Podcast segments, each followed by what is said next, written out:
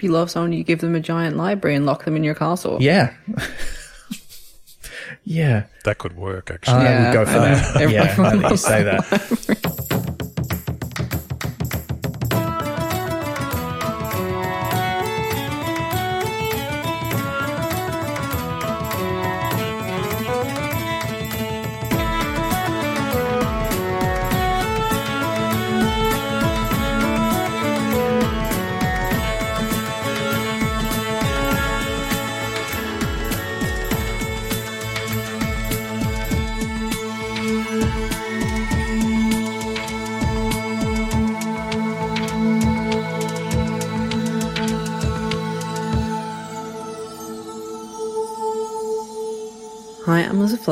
I'm Ben McKenzie. Welcome to Prat Chat, the monthly Terry Pratchett Book Club podcast. Each month, we discuss one of Terry Pratchett's books with a special guest. This month, we're reading Wintersmith, which is Terry Pratchett's take on Season's Greetings. And our guest is award winning sci fi and fantasy author Garth Nix. Welcome, Garth. Hello. Thank you for having me on the Prat Chat. Thank you for joining us. What a delight. You're a Pratchett fan. You've spoken to him more than once, is that right? Uh, yes, the only just. I mean, I played the, the role of the interviewer at the Sydney Opera House when he appeared there. He didn't really need an interview. It was explained to me they just needed someone to start him up. He liked someone, he liked someone to help him get started and then you just sort of went along for the ride, which was absolutely true. And I had met him once previously at a, I can't even actually remember what it was, a book thing in the United Kingdom, probably in the early 2000s, basically just in, in passing. And we crossed paths elsewhere as well, but not to actually talk, as it were. Hmm. So, but I did have that great experience of helping him get started at the, at the Opera House. And I've now forgotten what year that was. I should have looked it up beforehand, shouldn't I? That's a footnote, I think, isn't it? Yeah. Garth got Terry started at the Opera House on the 17th of April 2011, about six months before the publication of the 39th Discworld novel Snuff, and only a couple of months before the broadcast of his documentary on euthanasia, Terry Pratchett Choosing to Die. While the recording of the chat is no longer available via the Sydney Opera House website, it is still on the third party audio hosting service Mixcloud, and you'll find a link to it in our episode notes. Were you a bit starstruck? Were you a big fan at the time? Yeah, though, I mean, I've, I've been a big fan from the very beginning, really. I read The Colour of Magic the year it came out, but I'd actually already read The Carpet People before that. Uh, Possibly not when it came out, but in my, in my teens at some point. And then I just kept reading, as you do, obviously. So I'd read basically all the books up to the point when I interviewed him. I, I'd missed maybe a couple and I, I went back and, and read them. Um, so yes, definitely a fan and uh, and a great admirer of his work. So it, it was a pleasure to to do that interview and have that opportunity to to spend a bit of time with him. Of course, some of our listeners will be just as familiar with your books as Terry's. Was he an influence, do you think, on your style of writing? Well, I think everyone's an influence, but I think yeah, definitely. I mean, because the good writers always influence you more.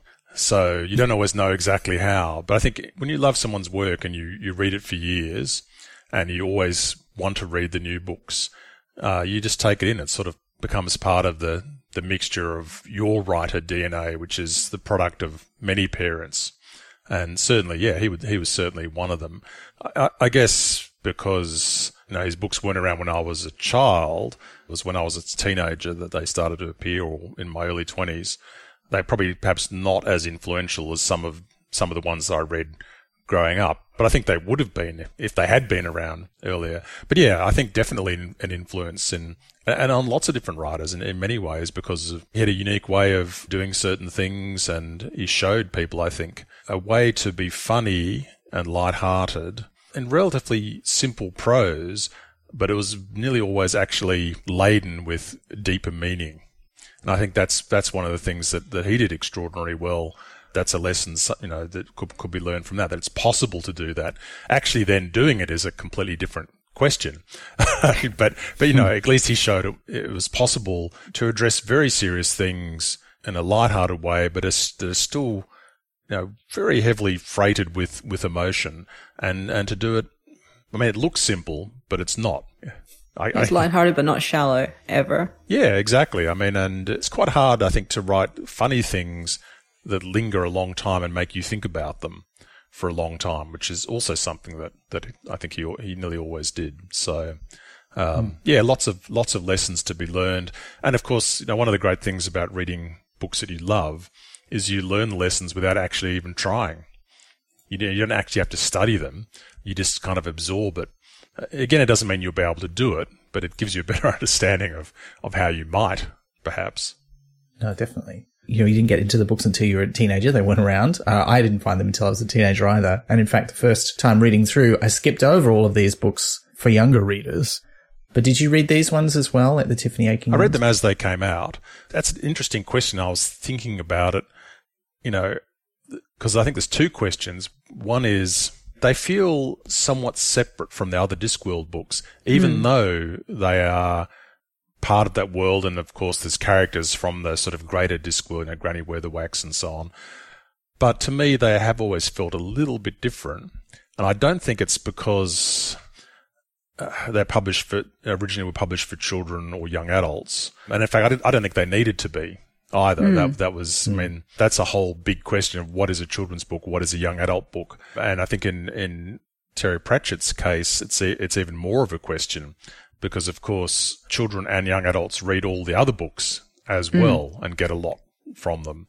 So, sort of singling out these, uh, you know, I wonder if it was more of a question that you know, when it was, he first showed it to his publisher and they said, oh, okay, well, Tiffany's a young girl. This should be a children's book. Or they were sort of thinking, we'll try to expand the audience even more, even though he has, you know, a massive audience. But there is a slight sensibility where they feel, they feel a little bit different to me. I'm, I'm not sure. I mean, maybe, I don't know. What do you guys think about that? It feels to me kind of like it's a spin off, so like it's within the same world, but a spin off series. Um, kind of, I guess, like The Good Fight to The Good Wife, where they're both good, but it's the same, not good just because of the titles, but because of their The thematic. worlds. Yeah. Yeah. And also, like what you're saying with publishing things, I think it is something that can act as another way into the Discworld series because I think when a series gets very long, it can be overwhelming. It's why I've never watched Star Trek because I'm like, where do I start? There's so much of it. How do I navigate all of this? But you can, if you've never read a Discworld book, I think you can get into it through the Tiffany books and that's less overwhelming. I'm not saying that's why they were written or why they're published or why they were marketed a certain way, but they, they do serve that purpose. Yeah, they they they pre- present that opportunity. Uh, it did make me want to go back and look at the Color of Magic again, which came out when I was twenty. So I read it when I was twenty because Discworld itself evolved over time as well. Because I think you know the Color of Magic is actually a much more a comic novel and doesn't have as much of the sort of serious underlayer that occurs in the later books. But all the Tiffany Aching books, it feels just uh, just like the mixture has changed a little bit. So it's a little bit more serious undercurrent and less of the comic, maybe. Hmm. It's just like he's just adjusted the mixture a little bit, his own unique mixture.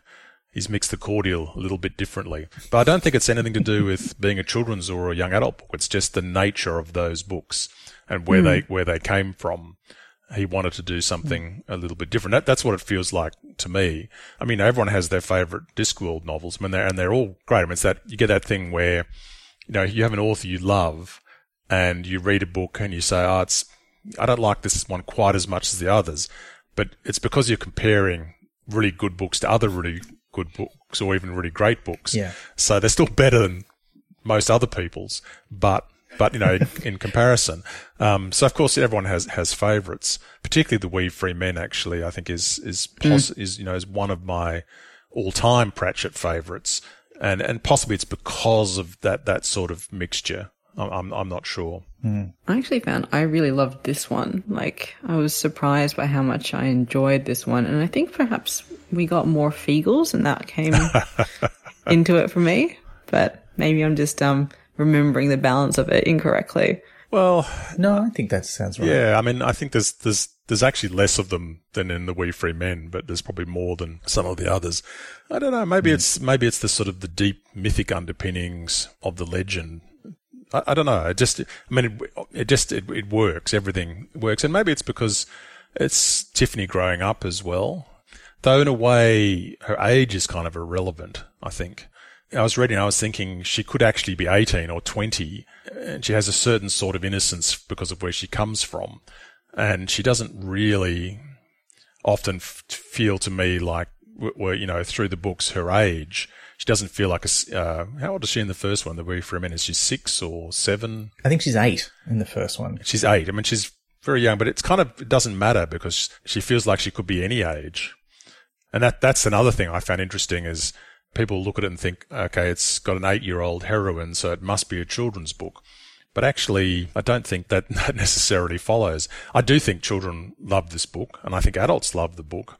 And of course, adults can love children's books. I mean, I do. But it's kind of a timeless book in, in, hmm. in many ways. And, and the age of the protagonist doesn't really matter. But she has a certain sort of innocence which comes from her background and how she's grown up. But then she also has a, this, you know, power and sophistication, which is constantly growing because she's a witch of incredibly promising powers. Yeah, it's all very interesting how he makes it work. Mm. I think it's interesting that Wentworth, her brother, is now roughly the age she was when the series started, but he is useless except at catching fish, but also like want to go still... toilet.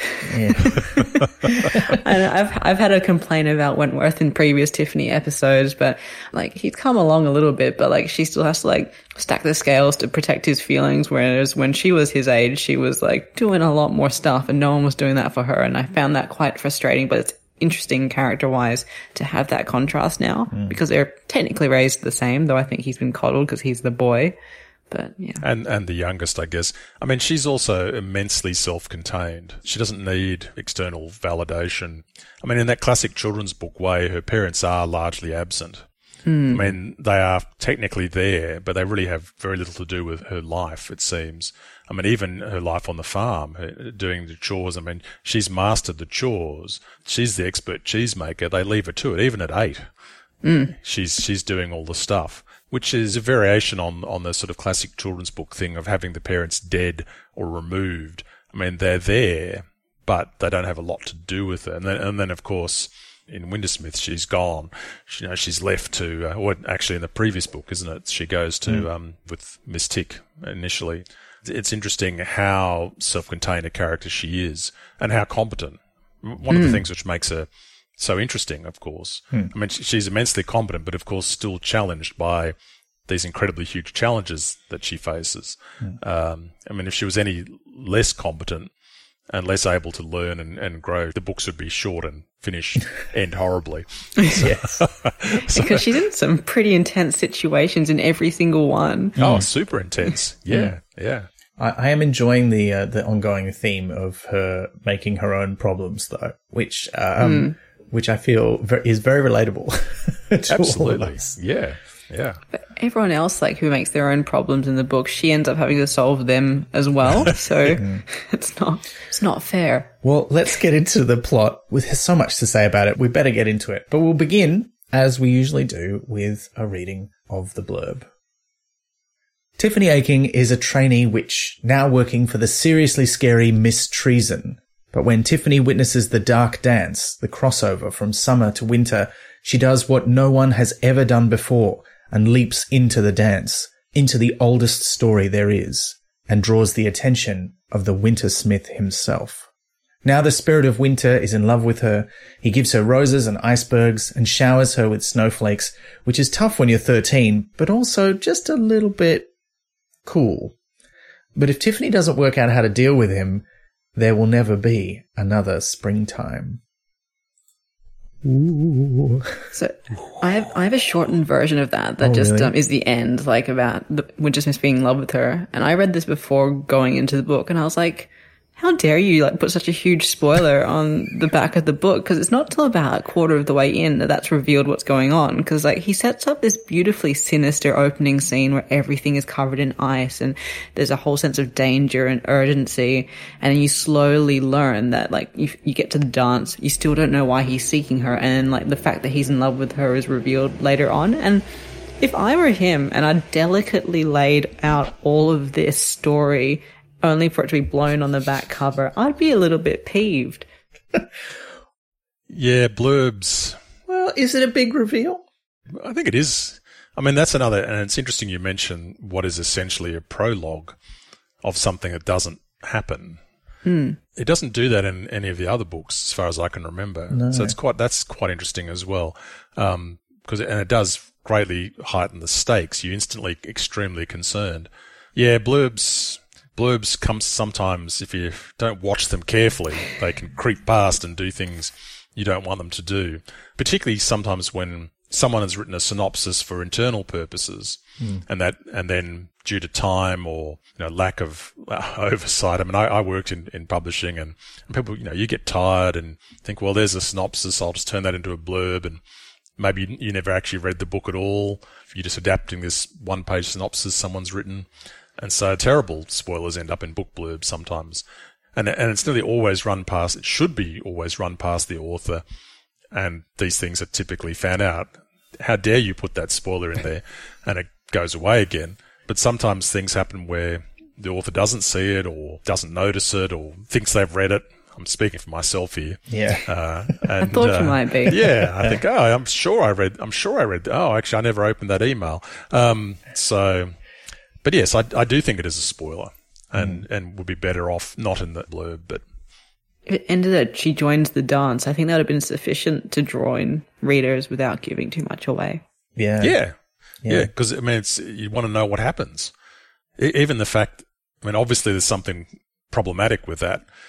So not knowing what happens is actually more interesting than than going one step further and, and, and spelling it out. Mm. But as I said, it's, I can completely understand how that blurb happened and how it ended up on the back of the book. Yeah.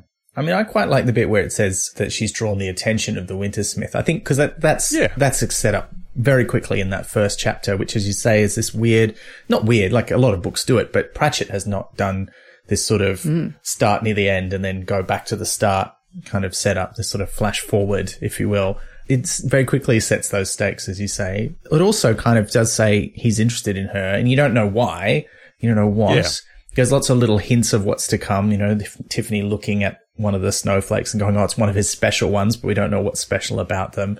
Yeah, lots of stuff that will recur or happen for the first time later in the book. It is interesting as a flash forward to a potential future that doesn't eventuate. It's interesting. yeah, te- technically. I mean, it just as a technical thing. I can't think of many other books that do it. I'm sure there are examples, but I was just struck by it because it's not something I can remember Terry Pratchett doing in any other book. But of course, it works and it must have just felt right to him. You know, I, I did wonder if it actually was something he wrote that did happen later and then he just took it out and decided that I don't want to waste it. Uh, yeah, I'll just I'll move yeah. it back to the beginning, and uh, it, where it does work as a scene setter and immediately takes you in, and you think, uh oh, yeah. yeah. We can't get to this point. This is why she has to like fight against yeah. it. Why she can't just enjoy her like crown of ice. Yeah. I mean, I found it a bit weird at the end of this first chapter. So uh, we should say what happens in it, right? Is that, uh, it's springtime in the chalk. But there is a huge snowstorm, like there's snow everywhere. In fact, a really heavy snowfall that has buried some of the sheep and the new lambs. Snow escape from it. Liz here and stuff. Not cool. Um, That's but, pretty good, actually. Yeah. Uh, the, get ready, Garth. There's going to be more. There's going to be more. But uh, and they usually get a cold reception. Yeah. no. Uh, and she's got to do something about it as the witch. And she has this whole amazing conversation with her father, who is hardly in the rest of the book, but has this great scene at the start here where she's reassuring him that she can do this. She's a witch now. She can help them. And he's sort of trusting in her, but also worried and also tells her that, look, it's not just the sheep we've got to worry about. Your little brother's gone missing. He was trying to help people. And she gives him a job to do, which is to make sure that he and the other men build this bonfire and keep it as hot as possible so that she can use the heat from the fire magically to sort of channel through her and melt the snow and rescue the sheep and her brother. Although it doesn't quite work out like that because the fire burns so hot that it burns out and there's that one little paragraph that really struck me where her father sees the fire going out and he's trying to throw himself on the flames to keep it going because he knows it's protecting her. Uh, even though he doesn't really understand how magic works, he sort of has this intuitive kind of understanding in that moment. And the other men are holding him back. And I'm like, that's, oh, that gets me right in the feels. Um, but then the, the fire does run out and she's left defenseless against the Wintersmith. And so all that happens in this first chapter. And then right at the end, he says that hasn't happened yet, and it might not even happen. But I think it's pretty clear when we get to the last chapter that basically it's the bit missing between the last two chapters. It does definitely happen. So I thought it was a bit weird that he leaned on that this hasn't happened yet, maybe it won't thing at the end there, particularly when he doesn't do anything to sort of remind you much about what that first chapter is when you get to chapter 13. He just sort of jumps back in as if you just read it. And I'm like, I had to go back and just remind myself a little bit what happened at the start. Yeah, that's an interesting, that is a very interesting point. I mean, it is, it is an unusual construction. I'm looking back myself, Yeah. even as we speak. It's quite a cinematic kind of device. Like you see this in like heist films, but they often don't Yeah. they don't start quite as close to the end as this. Like they don't really start at the climax and then jump to the resolution. Yeah, it is a very classic cinematic device. But you need it because I think if we had it starting as like she's off working with Miss Treason, then she joins this dance and he's hunting for it, you would be like, so what? Hmm. You wouldn't be that worried. You'd be like, oh, well, he make things a bit colder. Maybe some ships are going to get damaged, which is like an abstract thing far away. But because her whole thing is her home, her family, all of that, you see exactly why it would be bad for her to not fight against this. Whereas I honestly think if we hadn't been shown this right up front, we'd have sort of plodded along being like, this is not that serious.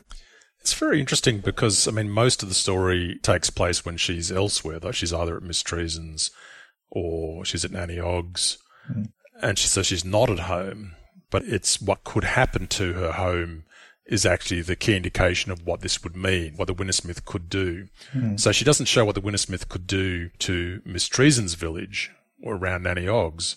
It's what could take place around her home, which is kind of interesting. And it makes more sense. Yeah, it is an unusual construction, but it does work. I mean, maybe he just was wanted to do something a bit different, just to- interesting for himself, which you know I, I do that too. I mean, it's uh, you know, trying different ways to tell stories, and particularly I think you know you brought this up, Ben. I guess you know writing a long a long series, the differences within the series, writing different kinds of books within a big series, is probably part of you know making it interesting for him to write them as Yeah. well, just to keep things fresh and interesting. Which I think the Tiffany Aching series as a whole probably was that as well. You know, it's a variation on a theme without actually leaving the theme, if that makes sense. um, Yeah. the familiar but new, which is always appealing, I think, and it's appealing to readers as well as to the creator. One of the things we often say when he's writing the non-children's books when they're not full of chapters is that he, he has this sort of very cinematic style where they're, you know, he just cuts between scenes. He does a lot of shot matching kind of things where he'll end a scene with something that matches something at the start of the next scene. And I think he's done the same thing here because the, the first chapter ends quite soon after one of the Feegles who almost has no other role in the book just says Crivens, uh, and has a distinctive name. Um, and when we get to that last chapter, one of the first things that happens in that last chapter is that same Feegle saying that thing. Um, and normally, you know, in the, and I was just thinking in the heist movie, like you'd have the narrator's voice come in at that point and say, Oh, this is where you came in. And then they'd go on, but we don't have any of that reminder. And of course, you know, in a film, that thing that you're expected to remember happened no more than an hour or two ago. So you can probably remember it. But the book, it might be a long time since you read the first chapter. So it's an interesting technique. It's one that I see I sometimes work, work with young kids writing. And one of the things that we always try to overcome is a lot of them have been taught that the start of your book has to be super exciting or the story, you know, and you're like, yes, that's good, but it doesn't have to be the only way you do it. And one of the things they're taught they can do is if they don't think anything at the start of their story is exciting, they can start with the exciting part and then go back in time to show how they got to that part. And, and which is, you know, what's happening here. Um, Yeah. so maybe it's, maybe he- did it partly because it's popular with the age group he had in mind. I don't know. It is exciting, but it also means that then we can jump forward or, or backwards in time, I should say, half a year Sideways. sideways. we'll do a cross step and meet Tiffany as she's working with Miss Treason, who is one of the new witches introduced in this book. Let's talk. We have to talk about Miss Treason. I mean, the second chapter's named for her. She's an extraordinary character. She's so well rendered. Like I could see her very clearly, and I can't always get that with his characters. Like you get a sketch of them and then you build them in your own mind. But I feel like there's only one way you can picture her because he lays it out so clearly. And the idea of her with like two ravens, like looking for her, which is so creepy, but then he offsets it with like, he's like, the back of her cloak is a mess at the end of every day. And I'm like, okay, she's not like that scary, but it's just really spooky. And I kind of wanted more of her. Like, I'd like a whole book of that, honestly, but Yeah, she she is great, and I she is creepy though. I mean, the whole concept of borrowing other eyes and ears is itself extremely creepy, um, and it's just it's also just very interesting. Another variation on his witches and their powers. And I, I like the way that Tiffany discovers more about her too, and about her style of witchery. You know, the, the whole boffo the whole Boffo strand of witchery, as it were, which you know, again is funny, but it's also commentary on the kind of baffling with bullshit you see in in yeah. real life um, as well from all kinds of people. So there's that sort of recurrent thread, and I, and I guess that's actually through lots of Pratchett witches. The whole idea that if you think you can do it, you probably can, mm. and if mm. you have the confidence, you show the confidence, then everything else will follow. And I, and I do wonder if that was a sort of personal philosophy of his hmm. that if you believe you can do it, you probably can. Yeah. Um, so, but yeah, I, I, I love Miss Treason. She shows the importance of the story as well, which comes through like in all of the characters in their own sort of way. Because even like Annagramma, who sucks at everything she does, um, as a human because, being, yeah. sucks as a human being. Yeah.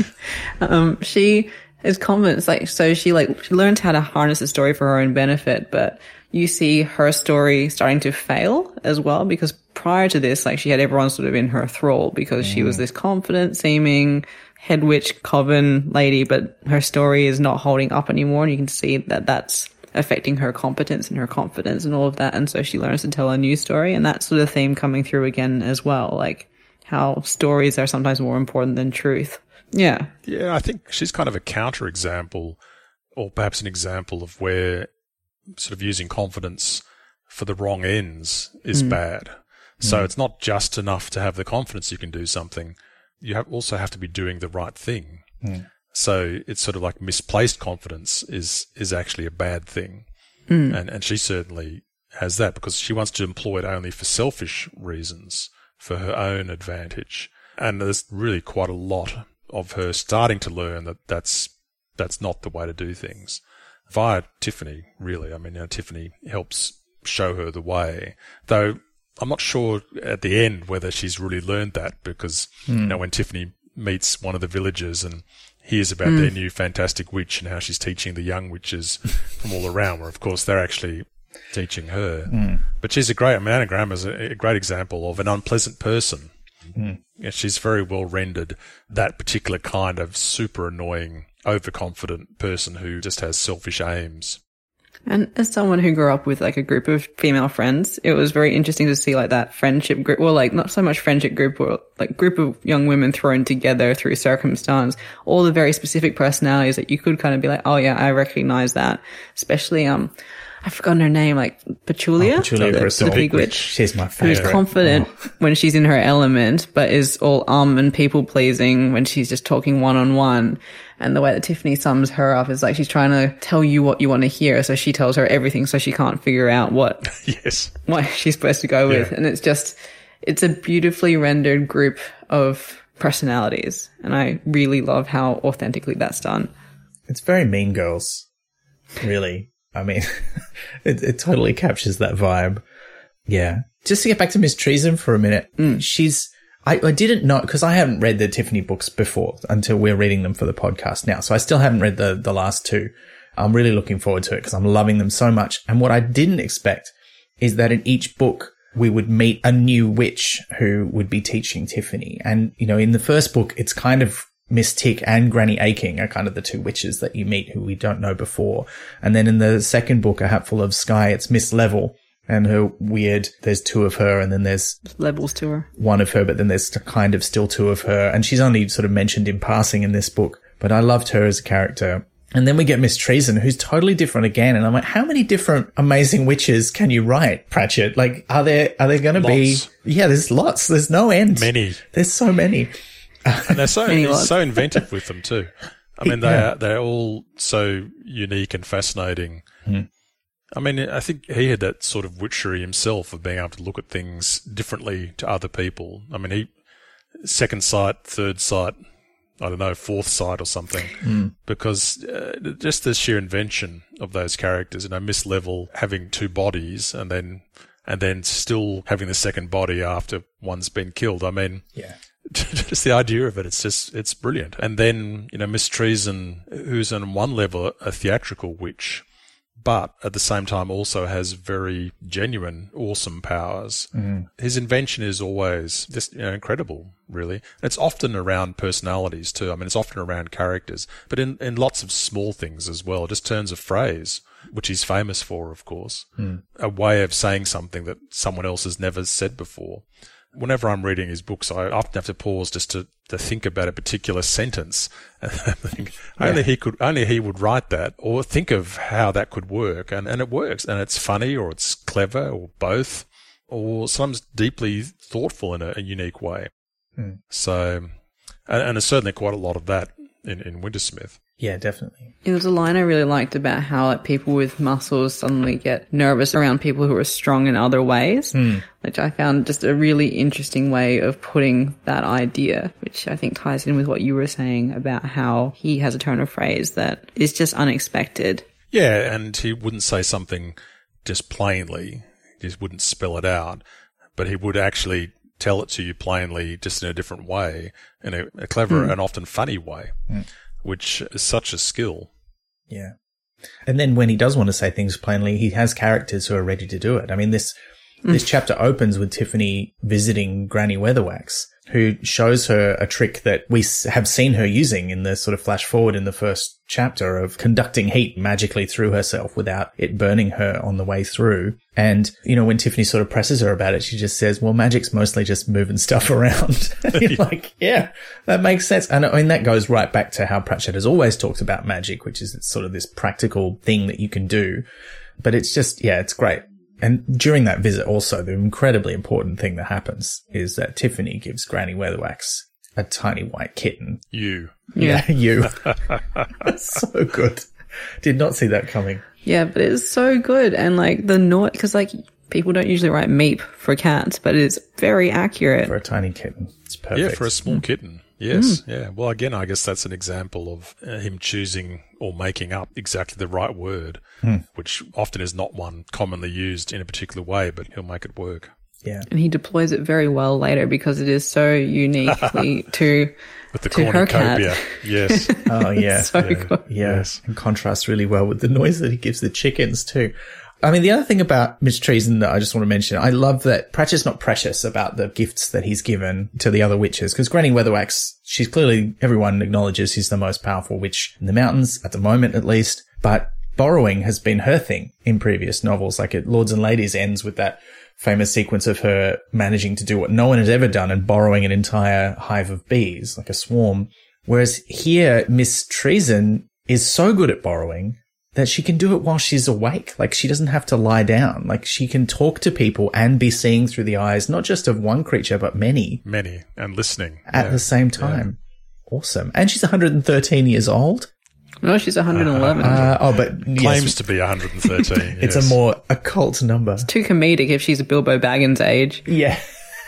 that, that's, he's always got these, uh, I, I saw an interview recently, an old interview with Pratchett where he talked about Tolkien's influence on fantasy and he described, how did he put it? It was great. He said Tolkien to fantasy literature is like Mount Fuji in Japanese art. It's always there somewhere. Like it might be way off in the distance. It might be right there in the foreground. Maybe you can't see it, but that's because, you know, the author is standing on top of it or they've made a very deliberate decision to leave it out. And I thought that's such a good thing. But whenever he has Tolkien stuff, it's always so subtle. Well, almost always. There's the Gollum thing in Witches Abroad, which is not subtle at all, but mostly it's very subtle and you can miss it even if you've read plenty of Tolkien stuff. I hadn't even thought about 1121 until you just said that. And yeah, there's a character who loves to put dragons in things. So, but I mean, Tolkien doesn't own dragons. No, No one owns dragons. No, that's true. But in this first chapter, the other things that happen is we learn about Miss Treason, who's not just scary.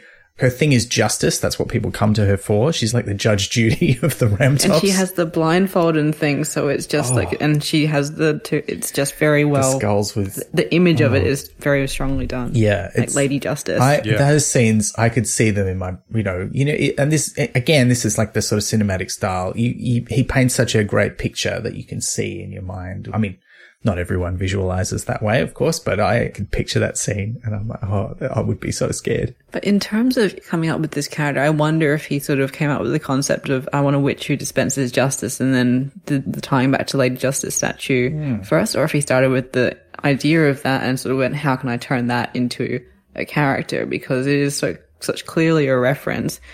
And I'd never thought about how horrifying it would be to see her take her blindfold off. So hmm.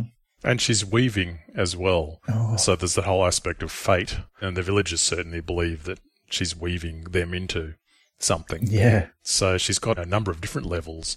She's she's their judge and possibly executioner in their minds, I'm sure. She's watching over them all constantly. Yeah, not to be too English essay about it, but she's got a looming fate in the book as well. So like it just kind of works on a wordplay level, oh. Which I feel like surely that's not accidental, but like also it could be because having like the weaving is like a classic thing as well. Yeah. Yeah, and there's lots of allusions to various. Well, the whole thing is drawn from Greek myth on one level, hmm. but there's lots of little allusions along the way as well, as as there often is. Yeah, I think Pratchett's the sort of author who really wears his, not influences, I don't think is quite the right word, but he's very widely read and he always did a ton of research for everything he ever wrote. And it shows. And I think I Well, particularly, he, he likes to. Sh- he shows it to you. Yeah. I mean, that's he's showing this. I've taken this raw material and I'm doing this with it. yeah, if I fold it this way, look, I can make it into a, yeah. I, I- yeah, I bet you never knew you could do this with that old Greek myth. Yeah. And I particularly love when he reinvents stuff like that in the Discworld and just finds a way to give it like just enough of a different name that maybe there's a joke or maybe it's a reference to something else he's already written about, but it's still recognizably, you know, Orpheus and Eurydice, but it's not. It's the Discworld version. So they've got slightly different names uh, and, Yes. and so on. And all the and different, natures often too. yeah. uh, and all the different fairy tales that sort of are drawn on for not just Miss Treason's stories, but also Tiffany's journey through the book. You know, there's all these bits that come from different places. And it's kind of, it's like Granny says, you know, you, you're stuck in the story now, but that doesn't mean it's a recognizable pre-told story. It means it's made up of the bits of stuff that the other stories are made of, which I, I really loved. But we, you know, this chapter also has, oh man, you, you've got me onto the English essay terms now, Liz. I was just about to say it also has the inciting incident. I'm like, no, don't do it. Don't. don't. I mean, it's Let's true. draw. Let's draw a little graph. of what, you know. no, let's this is, not. This is becoming too much like my day job. What's your topic sentence? No, uh, I refuse. the um, we we've heard about the Dark Morris before. It's mentioned in previous books. We don't see it. It's danced at the opposite end of the year to the regular Morris dance. But in this book, Miss Treason is like, well, I've, I've watched it every year and we're going to watch it. It needs to be witnessed. It's important. And Tiffany's like, I don't really want to go. And she's like, don't you dare defy me. And it's like when I think she, it's the, it's the part of the book for me where she's most scary because when she's telling her off later, it's like, well, you've done something wrong. That seems reasonable. Whereas here, she's just like, no, you will do what I say. And it gives you a bit more of an insight into what their life together has been like up until now, which I quite liked. It seems like it's one of the solid pillars of like these are the things we must do as witches, and everything else has like wiggle room. But mm. there's some things that they won't bend on. Yeah. They go off to see the Dark Morris and she gives her three rules, very gremlins. Like there's three rules. And very fairy tale too. Yeah. As is the fact that uh, she just can't bring herself to follow those rules. And she sees a gap in the dance and she jumps in there, hears a couple of voices and then gets squashed by the dancers, um, which we don't find out until later, but they're Morris dancers. They're big fit folks. Like she's going seamlessly through it, but it's only when like the thing happens that suddenly it all gets messed up and tangled up because she's like thrown a spanner in the works of the story. Hmm. It only just occurred to me as I was looking that she breaks all three of the rules that she's given. Like she speaks, she looks at the audience, not just at the dancers, which is what she's told is the only thing she's to look at, and then she joins the dance. So she's really set herself up. But it's, but you're right, she she does really well until that moment. Um, but it's like the golden rule: never explain the plan, um, because that means the plan's not going to work. So, don't tell the rules to a young girl, because. That's true. But I guess we should probably rock it along because otherwise we could easily spend like a good hour in each of the scenes of this because there's so much There's going so much on. going on. But um, as we get into the the third chapter, this is where the sort of aftermath of the dance And Feegles. and the Feegles show up, uh, which is delightful. I, I was, I wasn't sure how much, I mean, I love them, but I was also like, hmm, uh, this, how do they fit into this? So I was really interested to know how they were going to interact with this story, given the premise, which seemed like it would be quite a personal thing for Tiffany. But I think that first scene also kind of explained that to me a bit, where it's like, no, it's like the whole world's turning into winter. You need all the help you can get. But she's a real jerk about it after she's done the dancing. She like refuses to really own up to it. And she's like, I didn't mean to do it. I didn't like, she's not really giving a proper apology.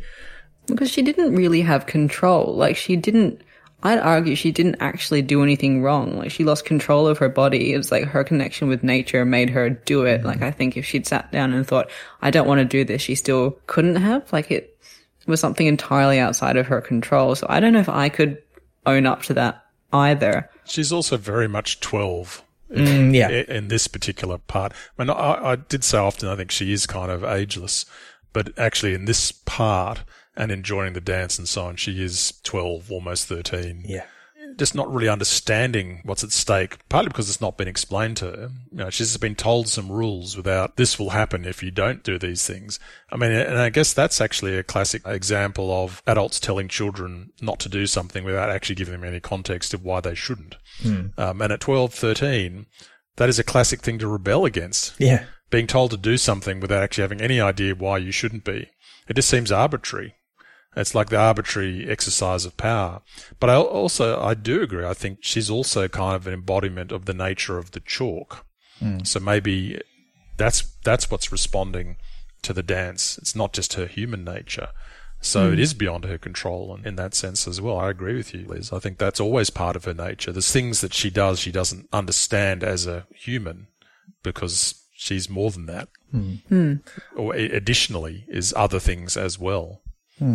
I sort of ended up thinking it was a bit of both. And I think that works as quite a nice metaphor for growing up and having to, you know, understand all of the things that are going on in your mind and your body that you don't understand in- intrinsically. And you sort of have to feel it out and- and figure out, well, why do I feel like this? Why do I have these feelings I didn't have before? Why do I want to do these things that I don't really fully understand yet? And those are all things that we all go through growing up.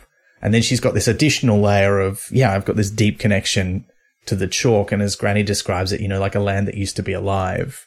It has the beat in it. But I also like, you know, I really respect Pratchett's uh, devotion to saying, yeah, the beat is real. The beat is alive. The dance is something you can't necessarily deny. So I liked that. I do like that every time I'm reading one of her books, I'm like, oh yeah, like this is like some of the coming of age stuff and the things about growing up. And then I'm like, what, what part of puberty is Feegles? That is a good yes, question. I did particularly love that Miss Treason knows how to talk Feegle, oh, mm. ah, that was so great. and it's such a terrible shock to them. They can't handle The it. The old hag. Yeah. Yeah. so that's very funny. She's doing the crossing of the arms and the tapping of the feet and the, But she just speaks she speaks their language, but she has to sort of remind herself to speak Scots, basically. Mm. She slips up once or twice, but then she corrects herself. Yeah, she corrects herself, hey instead of have, and so ah, on. Oh, yeah. That scene where she speaks to them while Tiffany's still asleep, I really liked as well because we don't otherwise really get to see Miss Treason doing her thing without Tiffany there.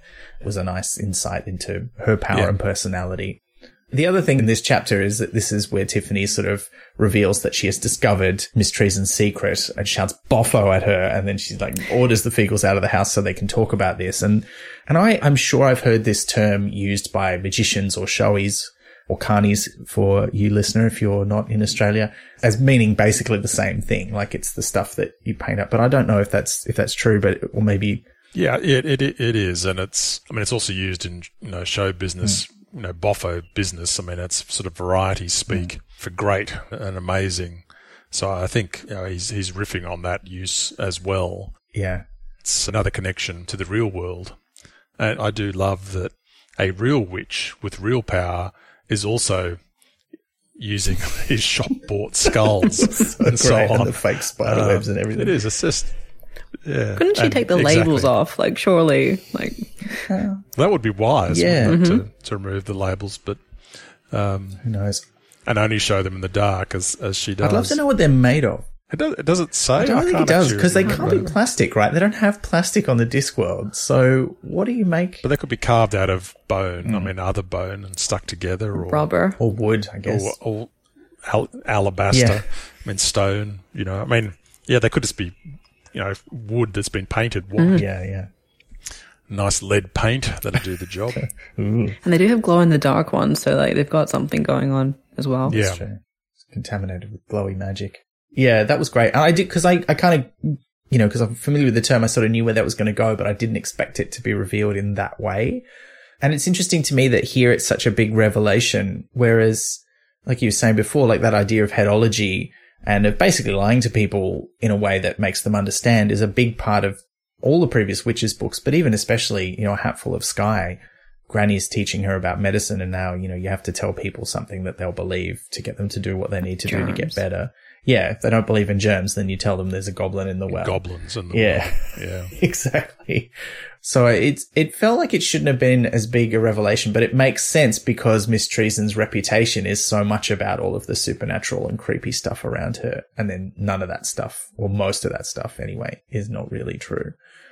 But yes, that chapter they kind of end on a okay note. They sort of get to an understanding of each other, but she's still a bit annoyed with her, uh, particularly because she goes outside. There's an important scene where she goes outside because she's in a huff and meets the wintersmith who gives her the little silver necklace of the chalk horse that Roland gave her in the previous book, which she didn't realize she'd lost during the dance. And as she takes it, it burns her and marks her. and this- Truly becomes her personal brand. yes.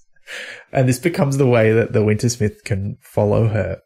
And the Feegles are getting involved mostly by being annoying, but they're here because their Kelda Jeannie has had these sort of clairvoyant dreams of eternal winter and things going wrong. So they're there to sort of figure out what's going on and make sure that their big wee hag is okay. But they also steal her diary and read it. I mean, I think you were saying what role do they take in the sort of story of adolescence, Liz? I think they're the embarrassing relatives who won't go away um, and are meddling in your affairs all the time. I mean, the other witches are kind of like that too, but the Feegles just, uh, you, she can't escape them. They're always there. But I absolutely love how they bring in like the premonitions, which is like two like spooky things, and then like a cheese that walks, and Yes. even um Miss Trace is like, well, you've got some good occult things going on then, but maybe maybe it's Horace. I don't know. And it- Horace, yeah. yes, uh, I'm, I'm, I like Horace. The blue cheese. And a great creation, but and really subtly kind of interesting. Like, there's no like big explanation of why he's alive. It's just like, I mean, cheeses are alive. they're- they're lively cheeses. He's a bit more alive than other cheeses. That's that's all. and you're like, okay, And I love that Jeannie is invested in Roland and Tiffany as like kind of like a soap opera. So like she specifically is like, oh yeah, get in the diary and let me know what's going on with my favorite, what's happening with my stories. so yeah. Well, I guess I mean with Feegles, that you don't get any of that, right? Because it's a different kind of soap opera because it's all dude Feegles just fighting each other all the time. it's just Rob explaining what being married's like every so often to a big group of 500 of his brothers and friends. Who just don't get it anyway, no matter what. Oh, yeah. Yeah, so weird. And Miss Tick is on her way up there. But as we find out the next chapter, things are already progressing. Like the Wintersmith hasn't just given her back the pendant. He's starting to do these big shows of affection. The first one of which is that all the snowflakes falling in the area all have Tiffany's face on them. They're all exactly the same. And Tiffany is like horribly embarrassed by this, but at the same time, like it says in the blurb, also thinks maybe it's a little bit cool, which feels to me like such a great capturing of that early adolescence, starting to get interested in other humans in that way and not really knowing if you're really into this person or how you feel about them. I just, yeah, Or the whole idea of it. It's sort of uncomfortable, embarrassing, Yeah. but also attractive. yeah. So it, it does have all of that wrapped up in that. He plays that really well with how she approaches seeing the other girls because she's like, oh no, they're going to like ridicule me about this, but she also kind of wants them to. And when they don't, she's disappointed. And it's kind of like when you're a teenager and you want them to bring up the person's name, Yes. but um, they don't. And you try to find like ways to make it happen. And then you're, you're horribly embarrassed if it did. And it was just, I think that was just handled with precision. Like it was just extremely accurate, deeply uncomfortable and flung me back to a place I didn't really want to remember or feel again. But yeah. Yeah. Um, of course, I love that it was Petulia that she chooses to confide in and tell everything to. It couldn't be anyone else. No, it couldn't. I mean, Petulia is the best one. Um, I mean, we don't, well, I mean, apart from Annagramma and Petulia, we don't know a great deal about the other young witches in the coven. Enjoying Lucy though. Yeah, Lucy gets a bit more time in this book. She gets a bit more interesting. And I mean, one of the other things that she tells them, you shouldn't skip this important plot point, is that Miss Treason, meanwhile, while trying to help Tiffany figure this out, has also realized uh, quite inconveniently that she's going to die in a couple of days. So there's that that's got to be organized as well. Uh, I like how everybody's like, you can't die. You're 113 years old. And she's like, I think that might be part of the reason. Part of the reason. Mm. uh, which was delightful. It was a great sort of comment on mortality there because she's like, oh, well, I've lived a long time, but you get the same amount of youth as everyone else. You've just got an extra helping of being really, really old. I just hadn't thought about that. Yeah, it does sum it up in a very good way. But he's always very good with death. Mm. Obviously, um, you know, mm. including the characterization, um, but just in how people handle it and how the people who are left behind cope with it and all of that. And he makes it funny and sad and kind of realistic as well, which again is a great talent, I think. I mean, including later in this book, Tiffany and Annagramma doing the watch overnight with a dead body, which makes noises, mm. which are actually quite accurate. Apparently, it's dead, but it's, it was still, you know, the gas escaping and, and, and shutting so down. Yeah, just the, uh, like an old building settling, as he says. That's addressing it, the reality of it quite directly, but it's surrounded with other things that make you think about it. Mm. So, you know, they're funny, they're sad, and you think about it. And then, you know, of course, the witches knowing they're going to die is, is another level Mm. as well, that they know exactly when it's going to happen. So you can have the funeral ahead of time. Yeah. when- while you're still alive. Going away is, party. You know, yeah, it is a, is a great thing. Yeah. Yeah, you can get all your affairs directly in order. It's Yeah. just Give, give your parting gifts, your bequests while you're alive and, and so on. There can't be any No arguing. Yeah. Yes, that was great. yes. This is what I meant. Yes. Yeah. There's no arguments about the will. On that note, I, I think the other thing that I wasn't quite prepared for in this book is that, and it's not even really a thread, it's just sort of mentioned in the background, but we also find out what's going on with Roland around this time of the book, who's holed up in a, his like teenage dream of a bedroom, like an armored castle with a secret door where he can get in and out, but no one can bother him. And he's got his own set of keys and secret passages. So good. But he's sort of in this situation where his, his mother having died many years before, even before the first Tiffany book, he's sort of alone with his father, but his father is now ill. And we don't really get a lot of detail about his father, but it's sort of insinuated that whatever's happening with him is maybe some sort of dementia because he's losing his memories. He's not always quite sure who's around him and whether that's a, a fever thing or whether it's a, you know, a, a real onset of that kind of disease is not made clear. But knowing this was, this was published around the time that Pratchett had his own Alzheimer's diagnosis. And that's, I w- yeah, I wasn't quite ready for that. And then when the way that it comes in at the end in how Roland feels was also, yeah, that was hit me right in the feels. Pratchett was officially diagnosed with posterior cortical atrophy, or PCA, in 2007, announcing it publicly on the 11th of December via the website that is now Discworld.com, but was then still PJSM Prints. PCA is a variety of Alzheimer's which affects motor function and vision first, with only minor effects on memory and cognitive ability until the disease has advanced.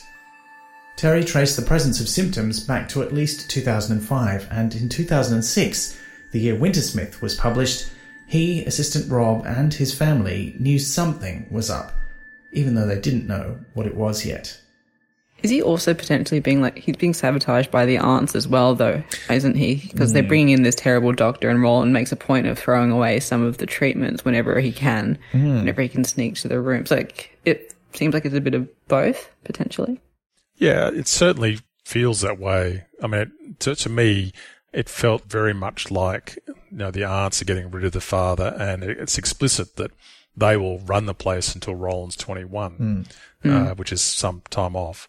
Um, I mean, in a way, that whole thread is a setup for the next book. So, Right. you know, he's preparing another story in the midst of this story. Yeah, so that's interesting because it takes quite a long time before that plays into this book or Roland, you know, they sort of set up what's going on with Roland. But yeah, I think it was clear that the aunts do not mean well No. Hmm. and and Roland is holding out against them. He's besieged more than anything. Hmm. He's not just in a huff hiding in his room. He has a very legitimate reason to be taking refuge in his tower. and protecting the last few bits that he can because they have really quite pillaged what remains of Yeah. Their wealth. So I'm not even sure what they're hoping to run for the next like five years or whatnot because they seem to have sold off most things of value. I'm reading Garth's book at the same time as this and there's a strange parallel of a character that's sick in a castle with a main character, oh, not a castle, but in a grand home. And so because I was reading them at the same time, they sort of cross-pollinated and I expected things to go so much more horrifyingly in this one.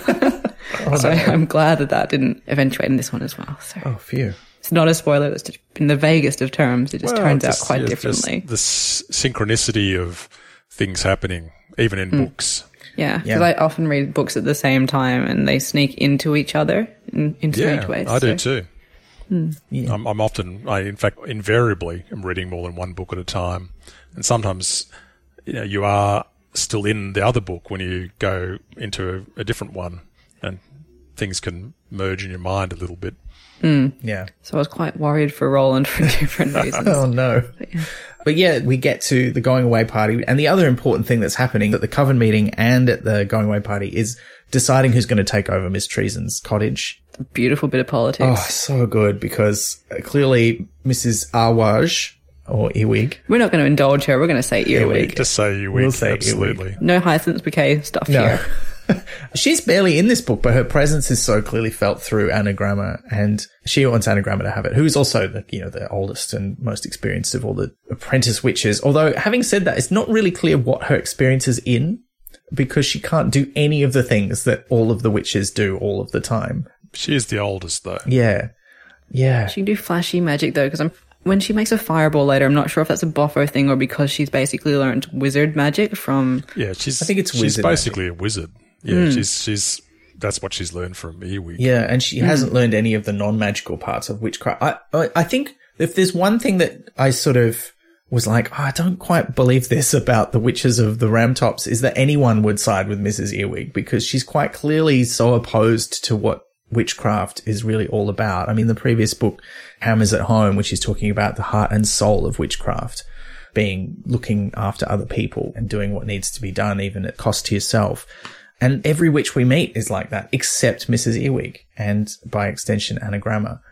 It just seems She's so, one of those forces of personality ladies who like would destroy you socially if you don't fall in line behind her. So if you, it's easier to just quietly go with it and sort of talk to your friends behind her back, but not really do anything about it, than to actively say anything. Yeah, or is it a sort of witch thing to let her take her own path to destruction yeah, with a bit of help every now and again? yeah. Which is Granny's long game. Well, maybe, yeah, that makes sense. I guess in this book, it's sort of, I don't, probably not the end, but it's sort of like part of the ongoing story of her rise to sort of fame and now maybe fall from grace, which we see starting in the short story, The Sea and Little Fishes, when we first meet her. It's a very efficient sort of group tactic, however, to dump like the worst intern on the worst teacher so that you keep them occupied with each other so they don't corrupt or mess up anyone else's stuff. That everyone can get on with their stuff while these two just sort of mm-hmm. reflect off each other until the time comes when they're forced to go out in the world and then they can fix Annagramma and shame Mrs. Earwig so that she probably doesn't get another student or is forced to do better next time without having ruined a bunch of witches along the way. Yeah. Yeah, that makes sense. Sort of contain the problem. Yeah. Hmm. Hmm. And that seems to have been Granny's plan all along, as we find out at the end. Although Tiffany doesn't cotton on to that entirely until later. She thinks the plan yes. is for Annagramma just to fail, which she's not really a fan of because even though she does not like Annagramma, and why would you? She's awful. She doesn't want her to fail and she doesn't want that to, you know, be a, a detriment to the people who live in that steading and who need the help of a witch. Although it did make me think also, what do the people who live near Mrs. Earwig do? Like, they're not going to get any help from her. I feel like they probably like because they've shown that the witches are a community who will like pick up the slack if need be. I probably they've got a rota of ones who will go in and sort stuff out if just need go- be. We'll go and check on any patients near her. Or, or they go further afield, perhaps. Hmm. Hmm. Another witch. Maybe no one lives near her anymore. They've all moved away. Like when you move closer to a better school or a better hospital, you move Yes, a closer better to a better witch. witch. Yeah. Get into the good catchment area. Uh, oh yeah, if I move over here, I can go see Nanny Og and Granny Weatherwax. Mm. Yeah, that would be the, the idea. Would be the sort of the meeting point of o- various overlapping witches. Yeah. So you could choose which style of witchcraft you want, or you know what level of interference. Yeah. Because that would be another aspect, of course. Mm. It was one thing wanting help; it's another thing having witches interfere with, you know, with your life. yeah, you don't want too much of it. I- I'm not sure I'd want to live too close to Granny Weatherwax, for example, because she'd probably have plans for me. You know, she'd have several levels of plans. You- There'd be the plan you think that she's got for you, and then there'd be actually these other things going on. Yeah. I reckon Nanny Oggs would be the ideal one to live in, but the worst one would be probably Mrs. Earwigs, or in one of those towns where um, Miss Tick has to leave a book to teach you how to properly dispose of a Those witch. of which, which we see in Wintersmith, of course. Yeah. That was a great sequence. There's just a book of great sequences. like, I want to so talk good. about all of them. I know we can't, but there's No. just so many good moments. And on that we'll push forward a bit further in the plot as after the going away party, Miss Treason has a spectacular dramatic exit as she walks into her own grave and then stops the iron clock she carries with her everywhere. The story around it being that's her heart now, but she's not quite dead. She's stopped it for dramatic purposes and then she dies. Yeah. Uh, and Tiffany says hello to death, who uh, mentions that she's 13 and we find out it's her birthday on the day that Miss Treason dies. What a, what a bummer of a birthday. Jeez.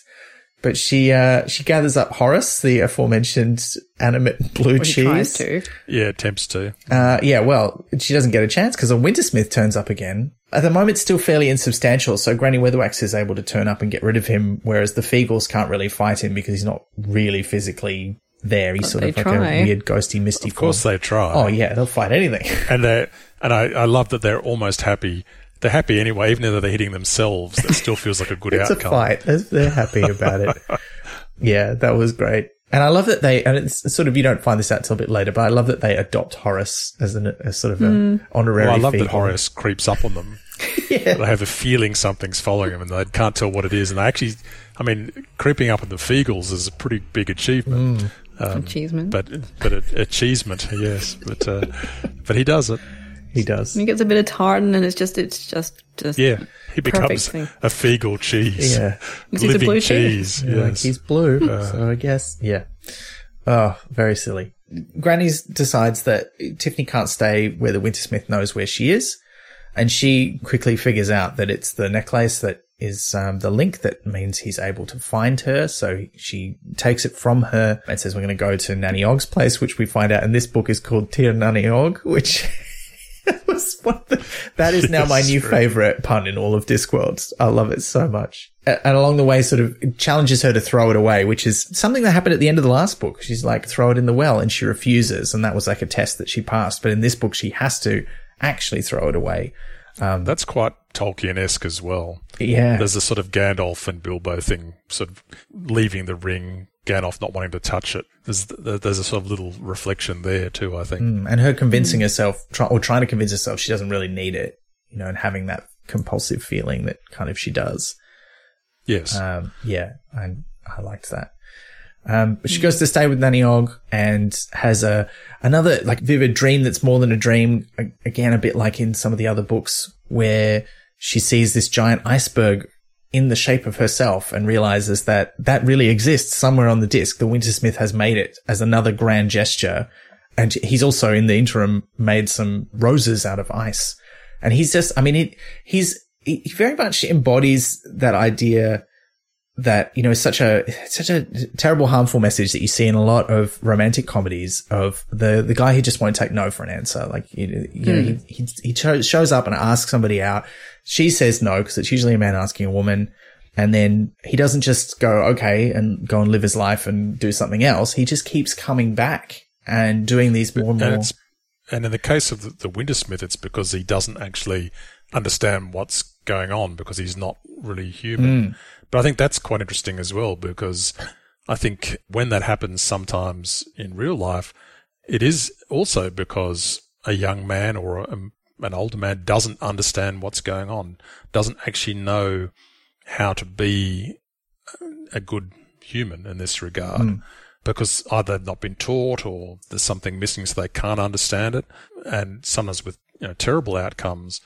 And, and sometimes it's because of a sense of entitlement. There's a lot of things that go into all that stuff, but I mean, the Wintersmith is kind of an example of that ignorance, I suppose. And in his case, he's not human, so he has to try and gather that, that information, learn how to be a human, learn how to conduct romance. But it, it is interesting that it's, it is, you know, a metaphor for how humans get it wrong. Hmm. Human men get it wrong so often. And the Wintersmith keeps trying to learn of course, you know, how to, how to do it properly. And then the other side of that is the Feegles trying to help Tiffany learn by you know, getting the romance book for her from the librarians um, who are stuck in the snow. um, which also echoes her love triangle essentially as well with the, the evil one with the mustache and the the rich boy who owns two horses. Yes. Trying to figure out whether or not the author knows anything about sheep. well, clearly doesn't know anything about sheep. Yeah. Yeah, or sh- maybe they're that special kind of sheep that doesn't need shearing. You'd think yeah. that she'd mentioned that like earlier That on. whole bit where she's commenting on the book was just gold. I loved it so much. But it's also done so well because she's like, "Oh, this is rubbish. I can't stop reading it. Here's another candle. I'm going to be up all night." yeah. And it still makes her think as well, even though you know, she's scornful of it and it's ridiculous, but it still also gives her some food for thought. Hmm. And at at the same time, the Wintersmith is still trying to work out what he's become involved with a- and how to do it properly, hmm. I guess. Um, and then Nanny Ogg is also giving Tiffany instruction as well on, on a sort of more earthy, practical level, perhaps. Hmm. a more lived experience level than a, a rom- hmm. romanticized version. But yeah, it, like you say, it's very interesting that because the Wintersmith seems to have genuine feelings, but his actions he takes from lessons in the human world. And because the human world's not good at giving lessons, like he basically has nowhere to go but to get it wrong. Because like even the Feegles, when they're trying to like explain romancing, they say, romancing is very important. I'm not going to do the Scottish accent. I just shame us all. if I did so. Romancing. Is Is there- anything worn under the kilt? It's basically a way the boy can get close to the girl without her attacking him and scratching his eyes out, which, you know, like sums up kind of the pursue them at all costs kind of thing, but also is very funny. Hmm. Yeah, I found Yeah. there's a sort of weird. I, I, well, maybe there's not, but I I sometimes wondered if there's a weird tension in the book between the sort of acknowledgement of that sort of fumbly young people figuring out how to relate to each other stuff, where maybe they they don't understand it or they haven't learned it. I mean, I think it's significant that the Wintersmith talks to children when he's trying to find out how to be a man because they don't know. Right? They're not, why, you know, he needed to talk to someone with more experience, but he didn't. He talked to some children and they told him this rhyme and he took that as like, that's what I need to do, you know, and it wasn't about behavior and it wasn't about any of that stuff. But he also is programmed already without learning anything that you give these grand romantic gestures. I think that sort of speaks to when you're young, the main things you lean on are those messages you've got from the culture around you, which you may not even properly understand or be able to interpret in a way that is reasonable. If you love someone, you give them a giant library and lock them in your castle. Yeah. yeah. that could work, actually. I Yeah, would go for that. Yeah. Now that you say that. But but you know, it's a question of the role models that you're looking at, and hmm. what the role models, whether they're cultural ones, which you know in our era, film, television, everything else, as well as books and so on. And, and I guess in older times and in Discworld to a large degree, it's stories. Hmm. It's you know it is myths and legends, and the Wintersmith has some knowledge of what it means to be human from the sort of mythic underpinnings that he has. And then he goes looking at it, and, and that rhyme kind of gives him the biology of what it means to be a man, not the behavioral stuff to a degree, which I think is also interesting because that's a problem for many men now who blame their biology for the choices they make. Hmm. a- As if they can't control their own desires and so on, hmm. a- as if biology overcomes everything else. So breaking a, what is a man into ingredients via the rhyme means that Wintersmith has only learned that part of what it takes to make a man. Hmm. It's working at multiple levels. Yeah, definitely. Tiffany too is like, is kind of doing the reverse.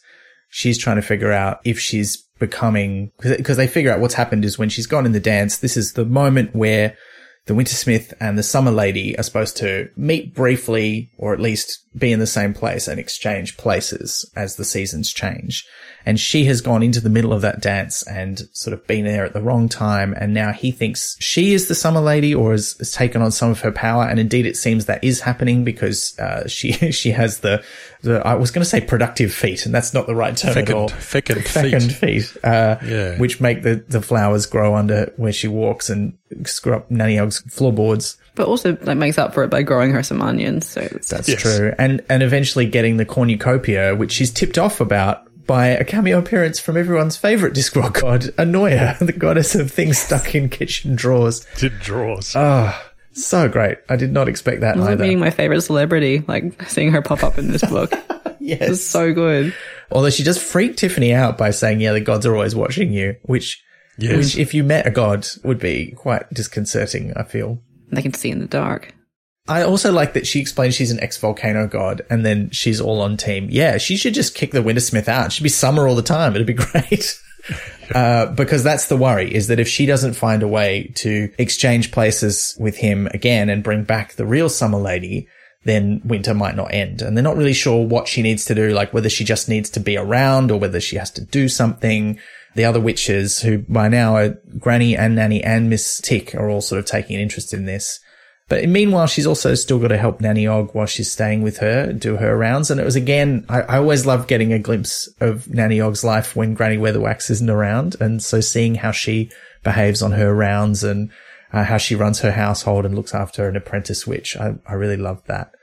Um, and she's also, uh, as we talked about earlier, now not just trying to help Annagramma herself, but as things get worse for Annagramma, she sort of ropes the whole coven in to helping her out, and they all do, uh, which is I think it's a great sort of community kind of spirit there. As much as everyone's like, I hate her, but I I love that the clincher was Petulia saying yes, and everyone's like, oh yeah, well Petulia won the witch trials with that pig trick. She's great. Like we we respect her. Okay, we'll do it. I love that. And it's kind of cool seeing the second generation of witches come up, like seeing how they're going to be. Yeah, it gives you a feeling that, you know, everything's going to be all right because you, until fairly recently in the books, you know, the older ones really don't show you many witches. And in fact, in some of the earlier witches books, they talk about the fact there just aren't any girls wanting to take up witchcraft and there's only a few witches left. I think at one point they talk as if there's only five of them in the whole Ramtops. And here, you know, when there's the going away party, there's two dozen witches at least who are all adult women turning up. And there's the new crop of the coven. So it's much more hopeful about the future of witchcraft than some of the previous books. As a writer as well, I think I really like that he didn't go the easy or perhaps tempting route of just having a stand-in for the current generation of witches. Like, you don't just have the next Nanny Ogg, the next Granny Weatherwax. They're all their own thing, mm. and he creates their own community and interactions separately. And fans would have liked it, I think. Like, I would have been perfectly happy if he, if he just sort of had a second generation of all of the same, because it's neat and tidy and nice. But I, I prefer this. I think it would be very uncharacteristic if he'd done that mm. because the books are full of constant invention of characters and things and places. And so I think it would have been quite unnatural for him not to, to have interesting new young witches and interesting new old witches too. Like, Yeah. Yeah. you know, like Mrs. Treason. Yeah. Um, probably couldn't help himself. And that's great. Meeting new witches is one of the delights of, of Discworld. Yeah.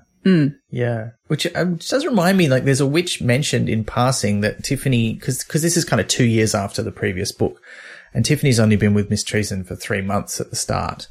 But she mentions she was previously with another new witch who we know nothing about, who I think is named like Miss Pullunder or something similar.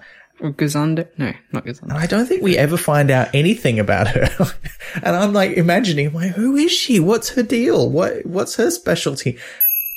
In fact, all we get is one sentence.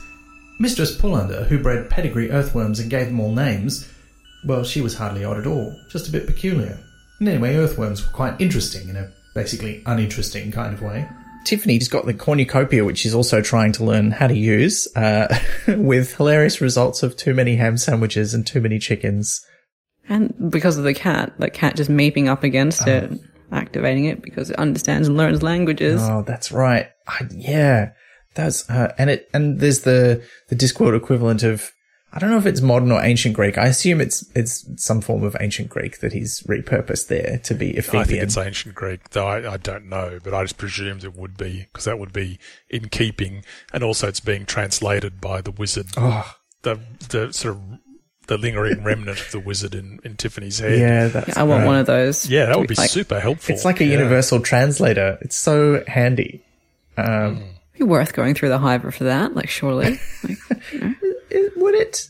Uh, yeah, well, it's better than sitting down and learning all the languages Well, okay, yeah, faster. that's fair. If you survive the hiver, Yeah. Well, that's the drawback. Although it's like having a universal translator that occasionally gives you sort of editor's notes, whether you want them or not, which I think, which would be less good. yeah, hmm. yeah. I'm trying to imagine what that would be like on Star Trek now.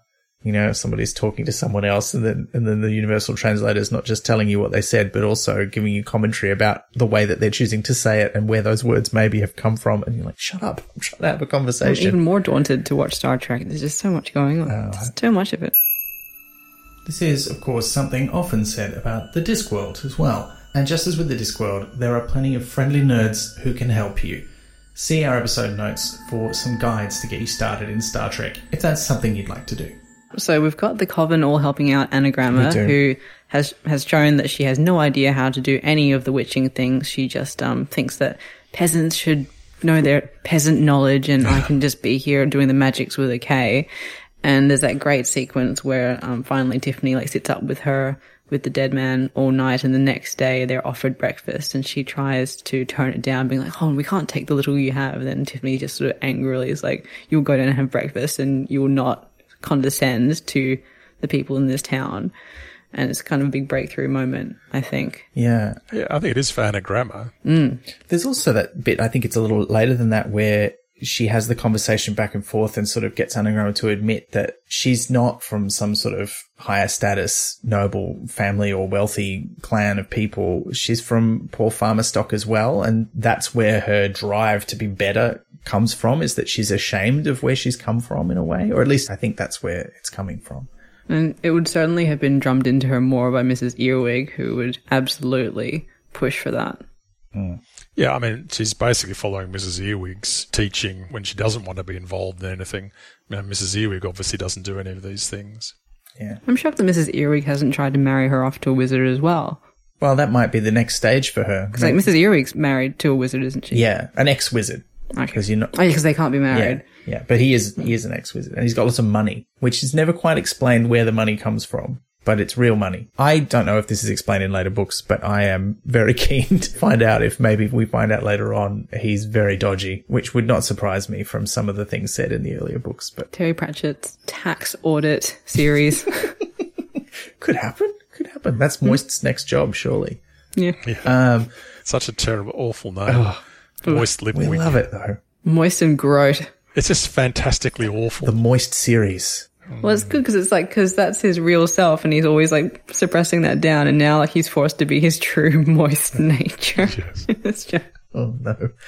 Well, getting away from moistness, the Wintersmith thankfully is freezing all of the moistness uh, because it's just getting worse and worse. The snow has been the worst they've ever seen. There's a great line in there where it's so deep they have to build tunnels between the houses and stuff. And there's, there's a line where the old folks are saying this is still not like we used to have, but those comments slowly died away as it's like, oh no, it really, it really is worse than we've ever had it before. And the witches are pressed into full force because nobody can travel. The witches have to carry food around the place. The cornucopia is very useful because they can make more food, but it's just too much. It's too hard to deal with everything. It's exhausting. And Tiffany's worn out and eventually Granny Weatherwax is like, you got to go home because this is going to reach the chalk and they don't have any other witches. And also you need to get away from here. like the Wintersmith is going to find you. So she heads off, although not before she meets Wintersmith again and Annagramma saves her. I did not expect that. Um, and this is obviously some time has passed. Everyone's sort of been helping her learn the ropes. Tiffany has given her the Boffo catalogue that she found in one of the books that Miss Treason gave her when she died. full buffo. And yeah, she's gone the full Boffo. Exactly. She's bought like the mask and the weird rubbery, uh, claw hands. Bubbling and, cauldron. uh, the cauldron. stuff. Yeah, With, with extra green. yeah. yeah. with the packets, Um, the packets of green. and it ends up creating this whole new story that uh, a little bit and i didn't i didn't sort of tweet to this until afterwards but it's like she's basically the witch equivalent of the incredible hulk to these villagers now is that when she Turns gets angry green. she turns into a big green monster witch but she sees off the wintersmith and gives tiffany her broom so she can get back to the chalk faster because uh, miss treason's old broom has got training brooms attached to the end of it stabilizers Oh, I thought that was the the way he, even just his inventiveness with different kinds of broomsticks is so great. And his acknowledgement of how uncomfortable they would surely be. Oh yeah. Yeah. She sets off back home. And meanwhile, Granny's stopped the Feegles from interfering because she's got another job for them, which is they have to go and find a hero who's going to rescue the actual summer lady so that she can come back. And she has a hero in mind for the task, which is Roland. So she and Nanny Ogg send them off over the waterfall where they threw away the horse pendant earlier. Tiffany goes home and along the way finds some letters from Roland. And this has been a nice sort of thing that we've discovered in this book too, is that they've been sending letters to each other. But then there's one He has been looking at some other girl's watercolors, Yeah. so Yes. Yes. and then she doesn't respond to him for a while. And then she finds that it's just because of the snow. There's a few letters and indeed a present, which is a box of watercolor paints for her, which he sends without sort of much comment. But th- I I thought that was quite tactful and thoughtful of him. It's like, look, I'm not, mm. I'm not preferring this other person with watercolors. I much prefer your watercolors. Yeah. Do we, I mean, how do we feel about their, because we don't really see them interact directly at all in this book. There's one scene where they meet, but the scene ends when she sees him coming. Um, so we don't get to see them talking to each other directly. And then the previous book, really the only interaction they had was him awkwardly giving her the present and there being some sort of mention that they've been talking to each other or he's just always around. And she seemed kind of a bit peeved by him.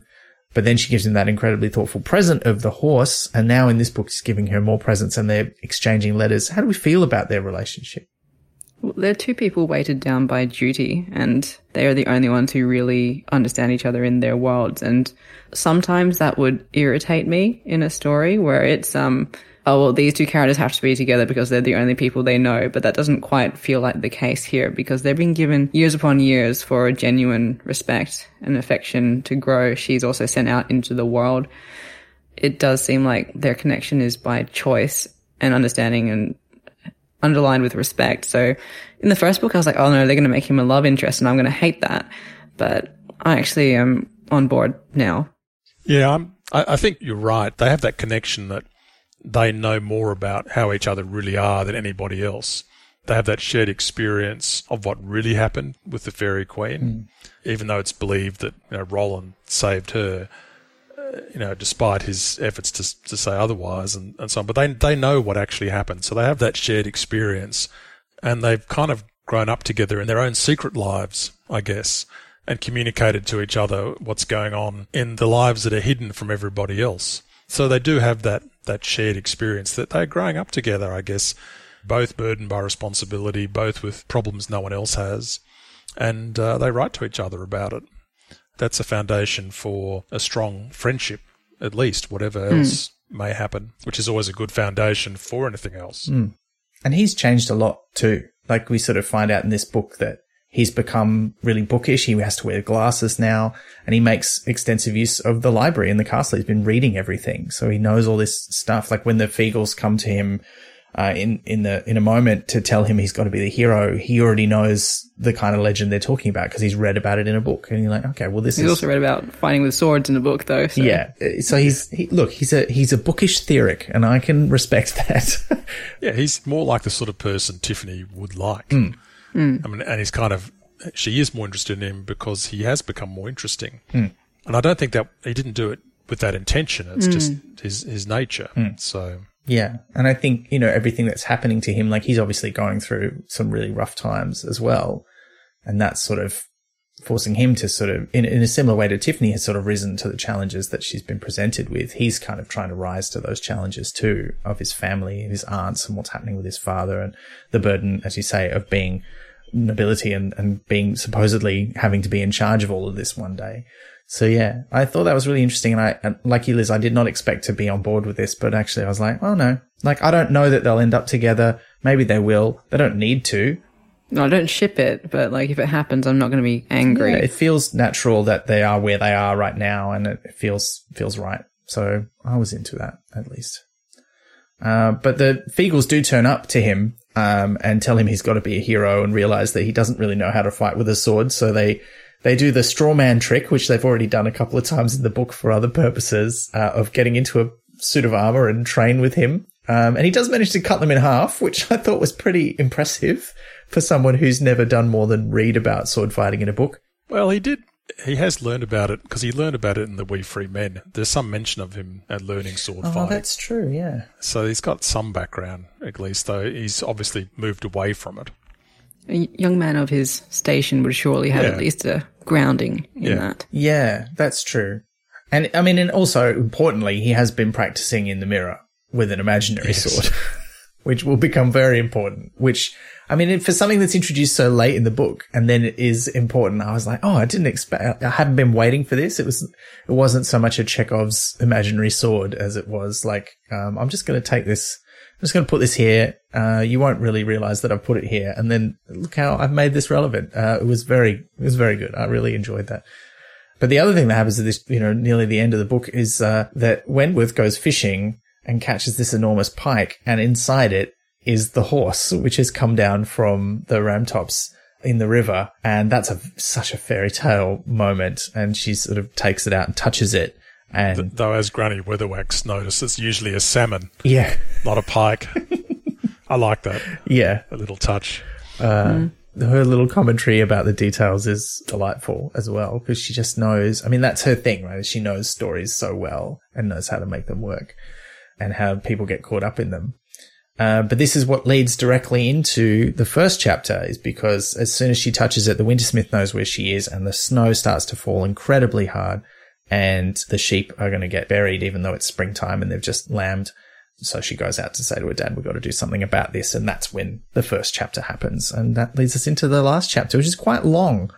Um, I don't, I don't know. Because it's like two stories at once, but they're like the same story, but Yeah, well, this is one thing that surprised me about this book is that I feel in previous books where he's used chapters, usually the chapters are all kind of a similar length.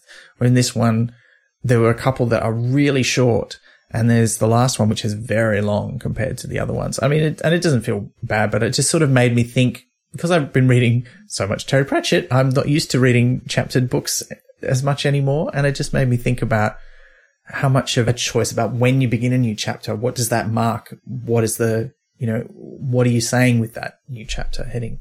Well, chapters, you know, they're the big punctuation of the story. I mean, you have the punctuation through sentences and paragraphs, but chapters, if you use them, or scenes, they're also punctuation. So it would have been very deliberate on his part to make the chapters the length they are. Might have been instinctual as opposed to sort of intellectual, but I'm sure particularly that last long chapter, it felt it needed to all be one and not have that pause or that break or that transition because that can be all of those things.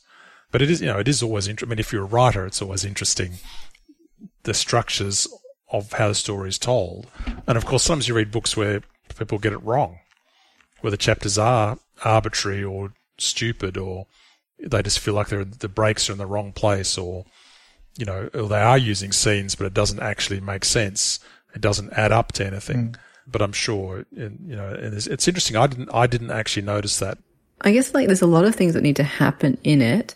So I'm not sure if the length was his deliberate choice, but you can't break it up because that would break the tension of it. Because it's kind of like you've got your breath drawn in, and he, if you put a gap in it, you can breathe out, and it won't be as dramatic. Yeah, Yeah. the momentum would be lost, and, and yeah, you're right. Maybe he created a problem for himself, and that was the answer.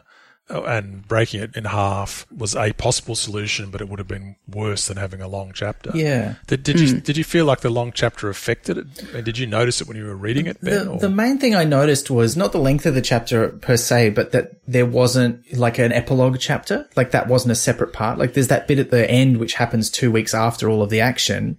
And for some, and the thing that struck me was why isn't this a separate chapter? Like this feels like it should be, even though it's quite short. yeah, it should still be there's separate. also a break in time as well. Yeah. that is an interesting choice. So I think Yeah. that was the main thing for me. Like I think the rest of it, because it all happens sort of very quickly, even though there's a lot of stuff, as you say, Liz, and there's the two threads because there's Tiffany who now that the power has gone out of her, she's lost the power of the bonfire. The Wintersmith is able to take her away to this palace of ice that he's built on the downs overlooking the chalk where he's making her this offer. Um, and she wanders through it like this empty palace. Reminded me very much of Bluebeard's bride, just like wandering through the empty house, looking at all the rooms. But he offers to be her eternal companion while the rest of the world is encased in eternal winter, except for the chalk, which he's going to keep, you know, safe from that for her. And she will be safe with him because he wants a companion now. Because he's sort of a bit, now that he's become a person and he's separate from the world, he sort of is feeling a few, even though he hasn't got it right, he is feeling a few things. Like he's sort of, he's kind of sad and annoyed about how he never gets to be with the summer ladies. Like, but I can have a, I can have a companion forever in you. And it doesn't even feel romantic anymore at that point. It's just sort of like, I need to be, I need someone to hang out with now that I'm a person. Otherwise I'll be lonely. Get a cat. Yeah, just get a cat. Get a snow cat. Hmm? So there's that thread. And then there's the other one, which is Roland going with the Feegles into the underworld because now it's time that Summer Lady has to be released so that this can all come to a conclusion. And that is very classic Orpheus and Eurydice wandering through limbo, crossing the equivalent of the river Styx. There's a suspiciously familiar sounding ferryman who I don't think is Death, but just sounds like Death. He's kind of like, It's just the accent of the underworld. he's got a similar job, but he's not the same person. Sort of lesser, a lesser function. right? yeah. I mean, that's amusing too, of course, the whole paying the fare Hmm. and the Feegles circumventing the need for the pennies. He's like, we're already dead, so we don't need to. Well, there's also so many of them, so they refuse to get off. And Yeah. know, it's just that's, uh, threatening to stay as a way of getting your mate. to- yes. Yeah, that was pretty great. So that's a classic Feegle move, really. I want to know what they did last time. They they go they, he dropped so many clangers of hints, but he's like, oh, I'm still cleaning up the bottles. Like, just Yeah, they just had a bit of a bender. They re- also refer to the underworld or limbo, as they say it used to be called, because the door was so low. uh, very funny. But they they kind of intimate that it was it's changed a lot. It's gone really downhill since they were last there.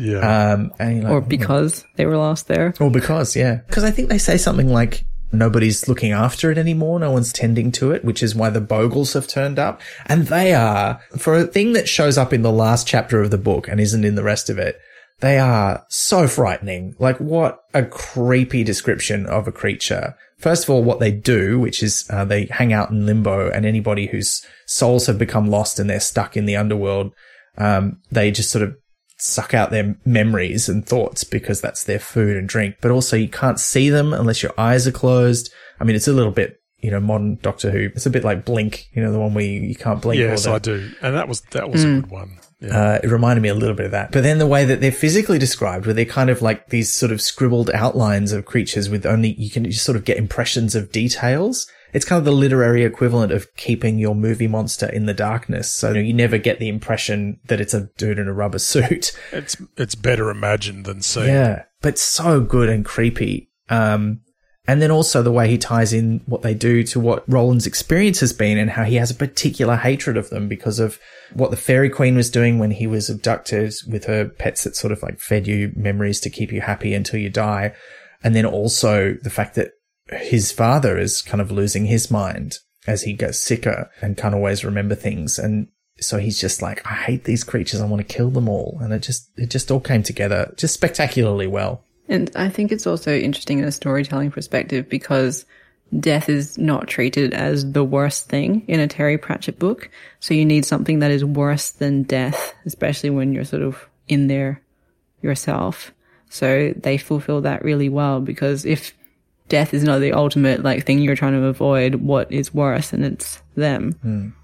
And it's an interesting evolution from the really early books where he's doing that sort of fantasy parody where his idea of what the horrible creatures are is very Lovecraftian. I mean, it's a, you know, it's a piss take of Lovecraft, the things from the dungeon dimensions with their horrible forms and weird bodies, but they, they, um, it, this is, this feels much more dangerous than they ever did. As much, they were sort of this sort of nebulous. We don't really know what they want or what they're going to do. Whereas this is like, we totally understand this and it's horrifying.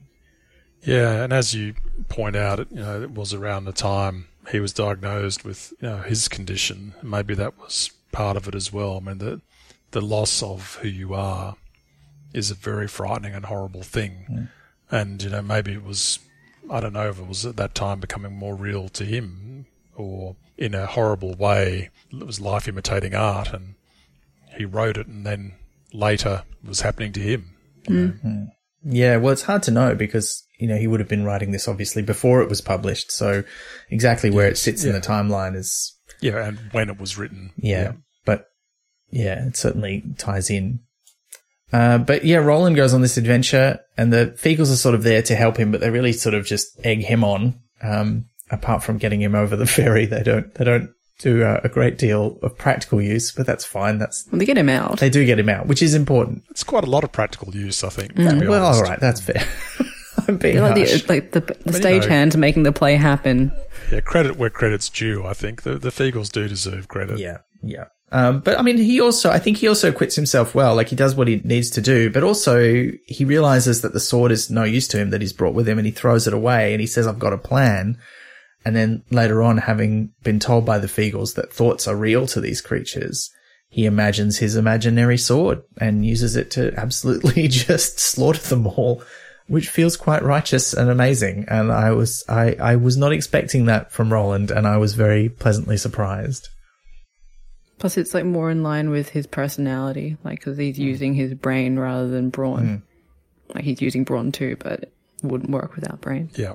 Yeah. So he succeeds. Uh, he has to kiss the summer lady who currently looks just like Tiffany. So that's, So much smooching. I know it's a bit, yeah, but he's, he's quite chaste about it and a bit embarrassed. Um, so I feel like he approaches it in the right way for uh, a boy of his age with his sensitivities. I'm like, mm, okay, I can get on board with this. You feel a bit weird about kissing someone who's asleep. Good. That's appropriate. But it's not Tiffany. It's the summer lady who wakes up and enables Tiffany at that point who has realized the Wintersmith, as you were saying earlier, Garth, just doesn't really understand what it is to be human and never will because he's, he's not human. He's an elemental force. As much as he thinks he's made himself into a person, he hasn't. He doesn't really get it. And so she finishes the story. She puts the crown on or he puts the crown on her and then she kisses him. And at that point, the full force of summer is available to her and she draws down the power of the sun itself using that same sort of trick that Granny showed at the start of the book and channels it into him and just evaporates him and the Winter Palace and gives that conduit for the Summer Lady to come back into the place and put things back on the right track. And it's quite a satisfying ending to the story, I thought. And then they have a little snarky conversation. Yeah, she's She's so snarky. the two of them. she's so jealous. And I- the way that she's like, "You're like Annagramma. I don't like you." I was like, "Yeah, that was great." Although I do also like the way she's so humble about it because the summer lady's like, "What reward do you want for saving the world from the Wintersmith?" And she says, "I didn't though. I just saved the world from a silly girl, meaning herself and her own mistake."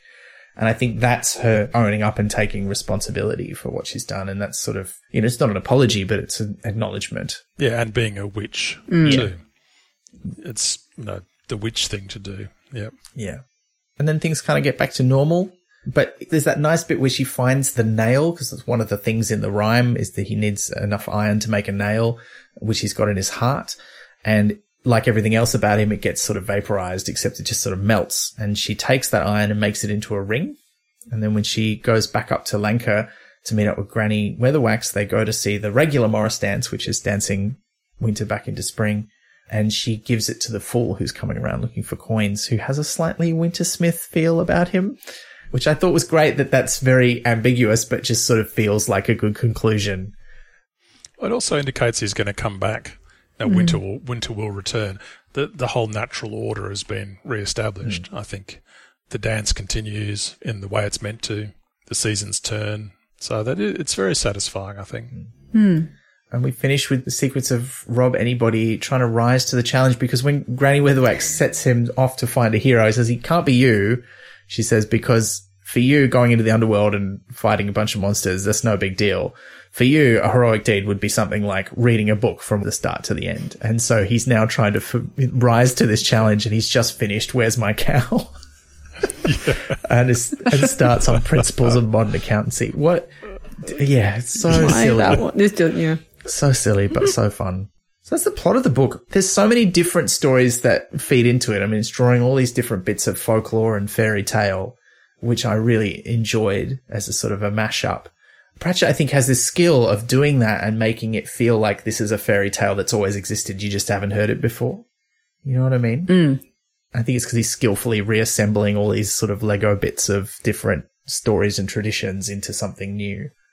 Yeah, and it's strange that the it makes you draw in all of the things that you've exp- like even stories that don't fit neatly. Like I found myself thinking about Phantom of the Opera quite often throughout, even though this is not the Phantom of the Opera book, and the trio doesn't quite line up. But especially in the underworld sequence, I just kept finding myself thinking about that one because there is like the the sad thwarted love story there, and then the hero riding in, but like it's all just a bit. It's not clear cut because no one's really a big villain in that. Hmm.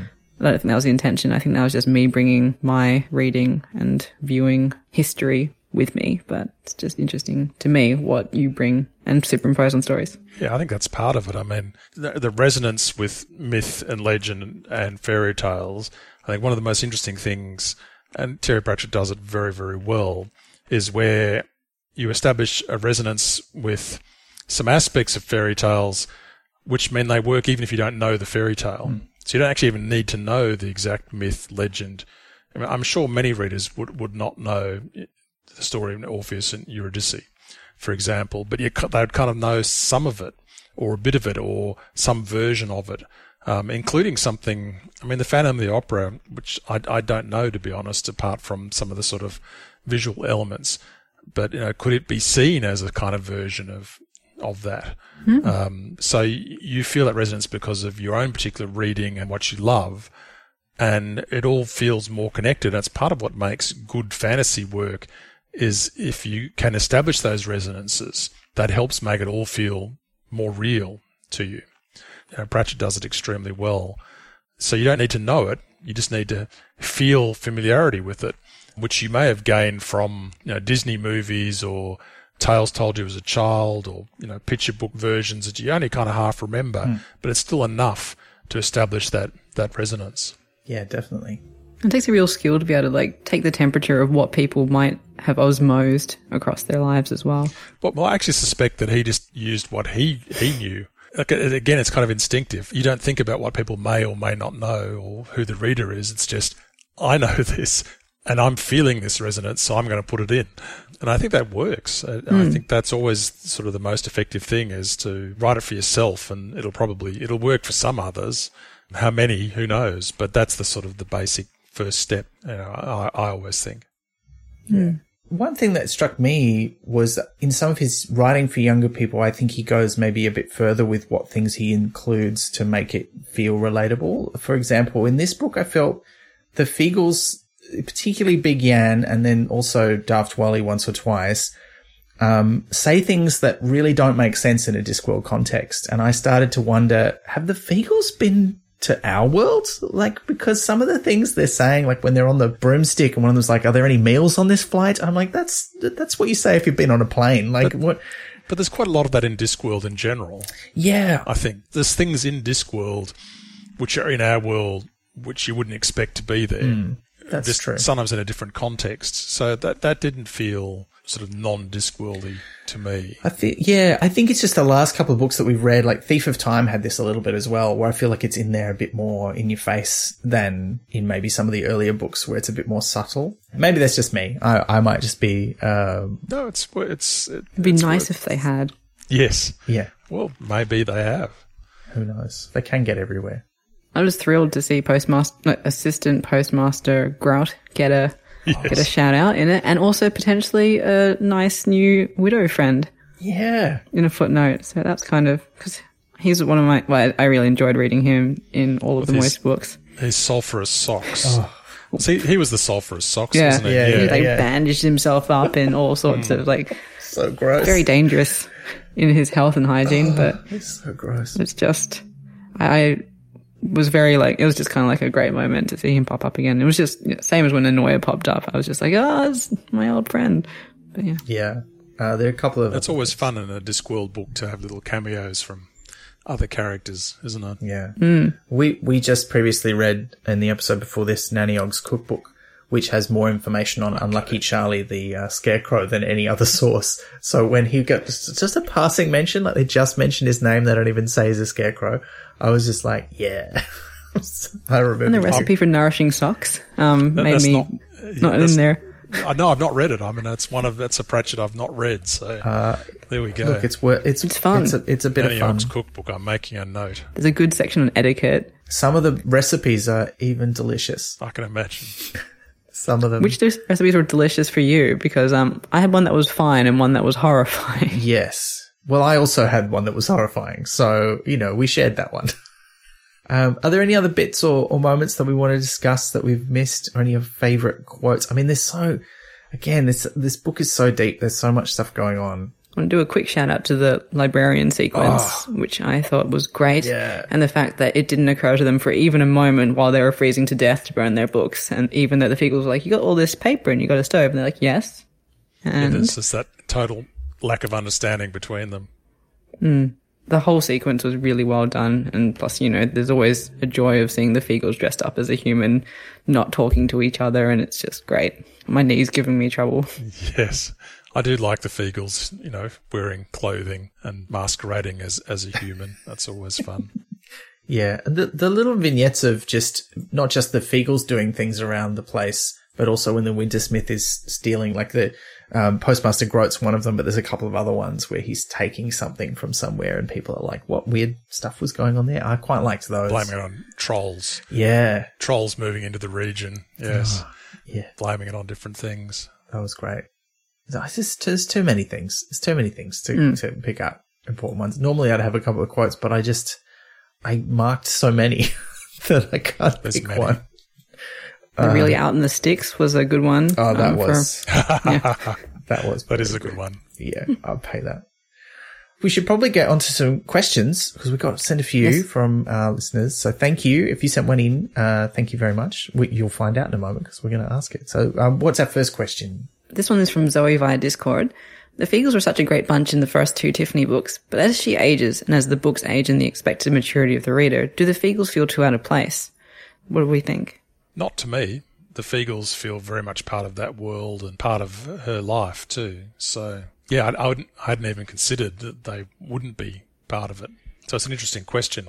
Mm. I think like seeing her attitude towards them evolve, like because as she grows, like she probably treats them a little bit differently, but they are a constant. So that's one way of showing her growth. But also like they're always a source of annoyance to her. So like that hasn't really changed. Plus I, I don't think they feel out of place because I just enjoy them so much. So they could really be shoved into any scene and I'd be like, great, you're here. Good. Yeah, I feel kind of the same. I, I just enjoy them and yeah, I'd be sad if they weren't part of it. Mm. I feel like he's doing a good job, at least in these first three books. Like I say, I haven't read the last two yet of using them as much as needed. Like they don't feel like they outstay their welcome. And particularly in the previous one where they're not in it very much. I thought when they were there that those were nice scenes, but we didn't need them for a lot of that story. And so they weren't there. And in this one, they're sort of in and out of it. They sort of weave in and out, but there's whole sections of the book where you know, Tiffany doesn't see them or they've been sent off to do something else. And I think that separation means we still get to enjoy having them, but Tiffany also gets her own story that isn't reliant on them as much. So I feel like he's managing it pretty well, but I get where you're coming from, Zoe, because I feel like uh, if she grows up a bit more, there's often that thing in fairy tales and, and these sorts of, you know, magical stories where at some point the kids put away the overtly magical things and become a bit more sensible. And you feel like if Tiffany's going to become a witch on her own, the, Feegles can't always be watching out for her or, or around necessarily. And she might not want them to be. So I'm interested to see where it goes. So I don't think it's gotten to the point where I don't think they fit yet, but I think that's because they've been written in in different ways. And her attitude, as you say, Liz, to them is also changing, which I think is interesting. And that goes back to where I was saying they feel a bit like they're the embarrassing family who you do kind of need, who will help you out. Um, and it gives that sort of element to the book without her parents and family having to be heavily involved. Next up, I'd like to mention the comments that we got from two sources. So one from Des via Twitter and one from Shut Up Fangs via Discord, which to summarize both of them, are you aware of the album Wintersmith by British folk slash rock band Steeleye Span? Uh, see, uh, clearly I am not aware of it because I don't know how to say it. Steel Eye Steel Span. Eye Span. There we go. Oh, I'm very well aware of it. I'm a, I'm a big Steel Eye Stan, Span. I can't say it either now. I'm too excited. I'm a big Steeleye Span fan from way back. But I, That's quite hard to say. Steeleye Span Yeah. fan. I am a Steeleye Span fan. I am the man who is a Steeleye Span fan. If you can get a whole tongue twister going. uh, and, uh, and When- I like to listen to it with my clan since time began. Yeah, no, it's the, now it's starting to, it's starting to go wrong. But yeah, no, I, I have avoided listening to the album until I'd read the books. I didn't want to get spoiled. And from the track titles, I knew that it was pretty heavily influenced by the book, but I did listen to it while working on the, the lead up to this episode and I really, I really like it. I'm hoping we might even do a bonus episode all about it at some point in the future. So we won't go into it too much, but have you, have you heard it, Garth? Are you a fan? I haven't heard it. I do like Steeleye Span, though I've not actually listened to anything of theirs for quite a long time, and, and Maddy Prior, uh, the, the singer as well. I didn't know about the existence of it until very recently. I know I was looking at when Wintersmith was published, Yeah. and there it was. And then so yes, I didn't know, but I will listen to it now. Because the album comes quite a long time after the book. Um, so the, the book was 2006 and the album was only 2014, I think. So quite near the end of Pratchett's life. We won't go into detail about the album, but I will say it's, they use some of the dialogue and some of the prose from the book pretty much as is, as lyrics. And there's even a track where Pratchett speaks over the top of it. Did they use any of the cons? But yeah. All right. Um, the next question um, is from Joel Molan via Discord. What, if any, boffo does Nanny Ogg use? Ooh.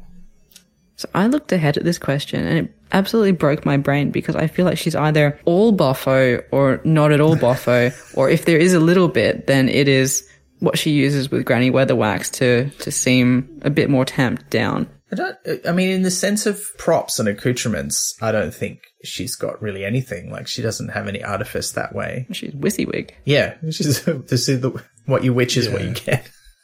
Yeah, my instinct was to say none. Like as soon as you said that question, I thought none. It's all there. Hmm. She does have that thing like, I'm just a kindly old lady, you know. But she is kind of like a kindly old lady, but just people put assumptions on what a kindly old lady is, but it's not because of an act, I think. Hmm. Is it misdirection? I suppose. I don't think it is. I mean, I think as you say, she is a kindly old lady who is also a witch, which she doesn't hide either. Hmm. So And she won't be shamed for anything. So, like, I don't get a sense that she would There's, um, put on an act because there's no need. Hmm. there's the way that Tiffany thinks about her, which is a fat, jolly Nanny Ogg who liked to drink and another drink, thank you kindly, and was everyone's favorite grandmother. But those twinkling little eyes could bore into your head and read all your secrets. I guess that's not really boffo. Like that is just that she has both of those facets. You know, that's really who she is. Yeah. And people who underestimate her because of that. I mean, I, in one of the early books, I think it's in, I think it's actually Wyrd Sisters. It's the first one. There's this bit when they're doing the big spell to move Lancre through time. It's written in such a way as you could interpret it as Nanny Ogg actually is possibly as powerful or more so than Granny, but she will never use that power and keeps it hidden. I mean, in a in a way, maybe that's a sort of metaphysical boffo. Mm. Maybe the drinking and everything is actually boffo, and maybe she is this insanely powerful witch who is pretending otherwise. So is that boffo? All or none. Yeah. Is she, Or and uh, um, both. would she be boffoing herself? Is if she's doing the, if she's trying to like play a role and convince herself she's not this all powerful. Well, no, I think she's still boffoing other people because hmm. she knows what she is, hmm. but she chooses to present in a different way, or that actually is what she is. I think it's interesting that we can't tell. Yeah. Hmm. the Boffo's working on us, whatever it is that she's doing. Exactly. That's right. Uh, What what Terry Pratchett's doing. It's the Pratchett boffo Yeah. working on us. And he was he was one for Boffo. Like you read a lot of his stories that he tells about, you know, where he got ideas for certain things in the books or stories about his own upbringing and how he got into writing and reading. And, you know, if you re- look into them too deeply, they're clearly not 100% true, but it doesn't matter. You know, they build up this legend and they tell you something interesting and they're enjoyable. And you're like, this is part of, Yeah. you, he understood. Which is the most important thing. Yeah. Mm. And just look at his author photos. Like, there's just the, the spectrum of them is amazing. Like, there's some fantastic ones out there. But I mean, the one in my copy here, he's like wearing the classic hat and black and then just holding like a cane with a skull on the end of it. It's just, that might not be Boffo. That might be just like personality. But The hat the hat is boffo. Oh, yeah. Definitely. So I love a, a good creative author photo. Like I'm just a big fan of that.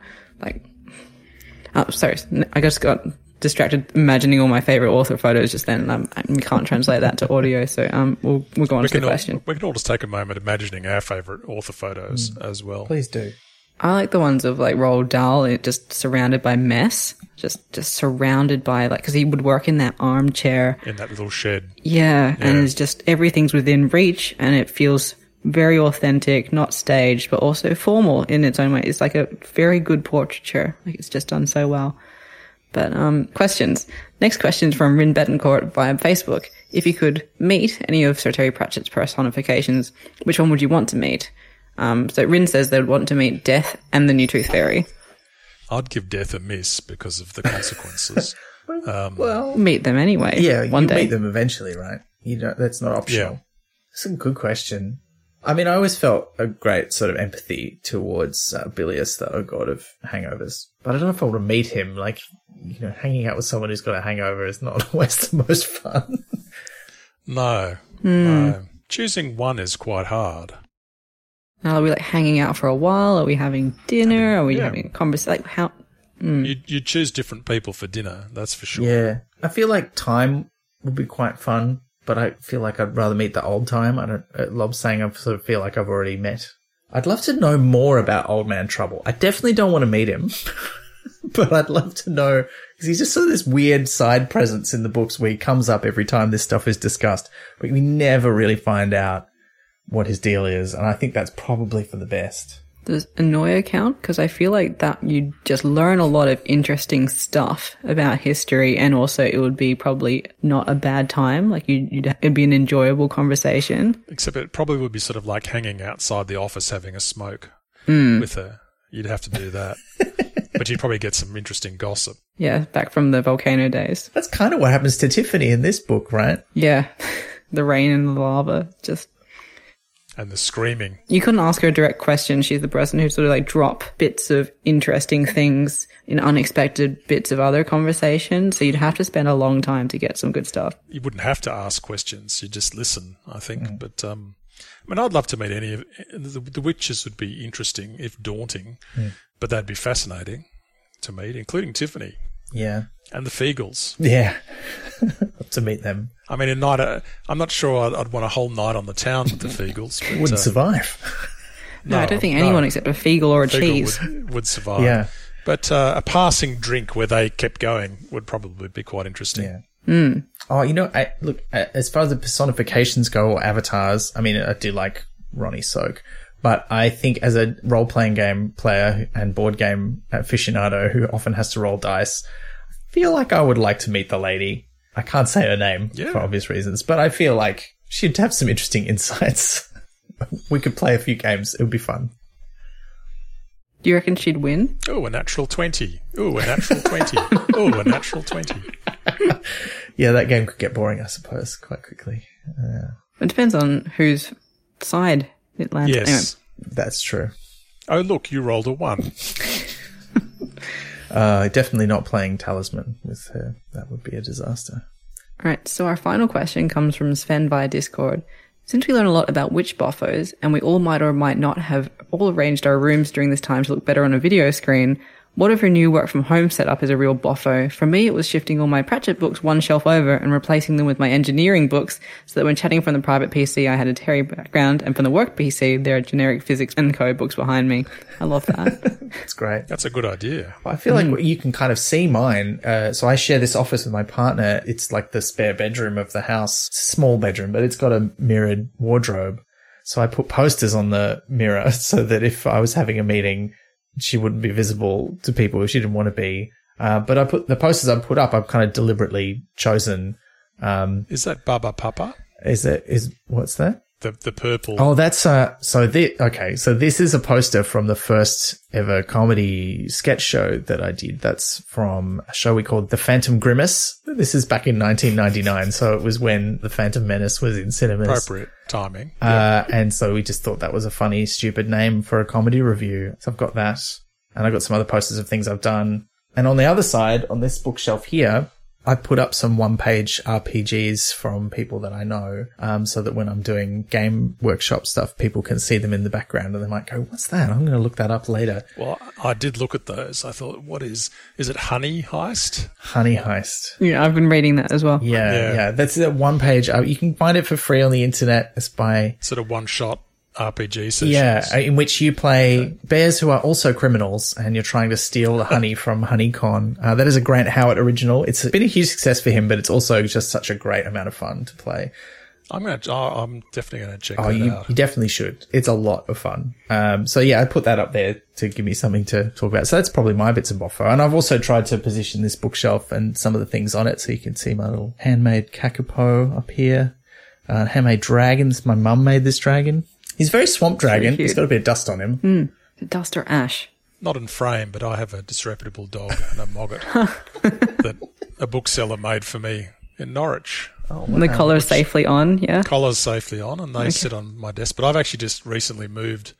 I'm not at home. I'm at my office. I've just moved to a newer office. I was on one corner of this building, and now I'm on the other corner for various reasons. But this is, in fact, the first time I've done anything from this office, which you can't really see, but it's a lot bigger than my old office. wow. And It was uh, a huge room. yeah, it's a big it's a big room, but you can see well, there's lots of my books there, but also lots of whiskey on the top shelf there, which was all sort of stashed under tables and behind a sofa and so on. I had no idea I had so much. I was putting it out, I was thinking, oh my gosh, I've Whiskey for You got enough to got- feed an army of Feegles there. Well, it's like a cornucopia. Is well, yeah, the Feegles, the, the Feegles will just deal with that in a, probably in five minutes. But uh, it made me think, yeah, I should stop collecting it probably because I collect it. I don't really drink it, which is possibly spoils the purpose. I do drink a little bit, but I collect far more. So I guess that's boffo too, isn't it? Really, sort of set dressing. Except I haven't obviously have not figured out where to sit to uh, gain the full benefit of. Uh, and, and I have another two bookshelves of, of my books, which if I was thinking properly, I would have behind me, I guess. Mm. You've got options though, like you've got various options. choices in that room alone. So that's Yes. And I could, and there's another book, that's a small bookshelf of just sort of collectible children's books and The Lord of the Rings at the top, mm. which is sort of overflow from home. But, you know, is it out of the frame? Does it count? It's not boffo if you can't see it, or is it? I mean, my thing for it depends on what I'm doing. So if I'm doing like a a recorded event that people will be watching, like if it's like a writers festival event or something like that, I have a setup over on the other side of my house, which um secretly is right next to my front door. So I always am hoping that no one is going to deliver a package. That is just a white wall, so people just can't tell anything about what's going where I am, what's what's happening, who I am, what's my personality. It used there used to be a painting that was like colorful triangles, which also like it was beautiful but also said nothing. But it fell down in the middle of the night one time and so now it's just a white wall. When I'm doing something like this, I'm in a more comfortable spot. Also my computer is on a lazy Susan so I can easily turn it. That's handy. Yeah. I'm always impressed by this. So I don't know if you can see that. That's where I work. My desk is there, so I keep my notepads and things. But if I know that any of my books, because I've got stacks of books all over the house, because there's not enough shelf space for them, I turn them around so no one knows what I'm reading or what I haven't been reading or what what's going on because that's personal. Your boffo is the blank slate, Liz. Yeah, unless you want to share it. I mean, most of the last year I've been doing my uh, online events from a, a shed in the garden, which is a music shed which has black acoustic curtains. So it's just me with a black curtain behind me, hmm. which is kind of magician like, I hmm. suppose. I should try and do something, have something appear from behind the curtain. So or have an arm and a white glove just come out and hand me a cup of tea or something. like I've got an unseen servant behind the, the black oh. curtain.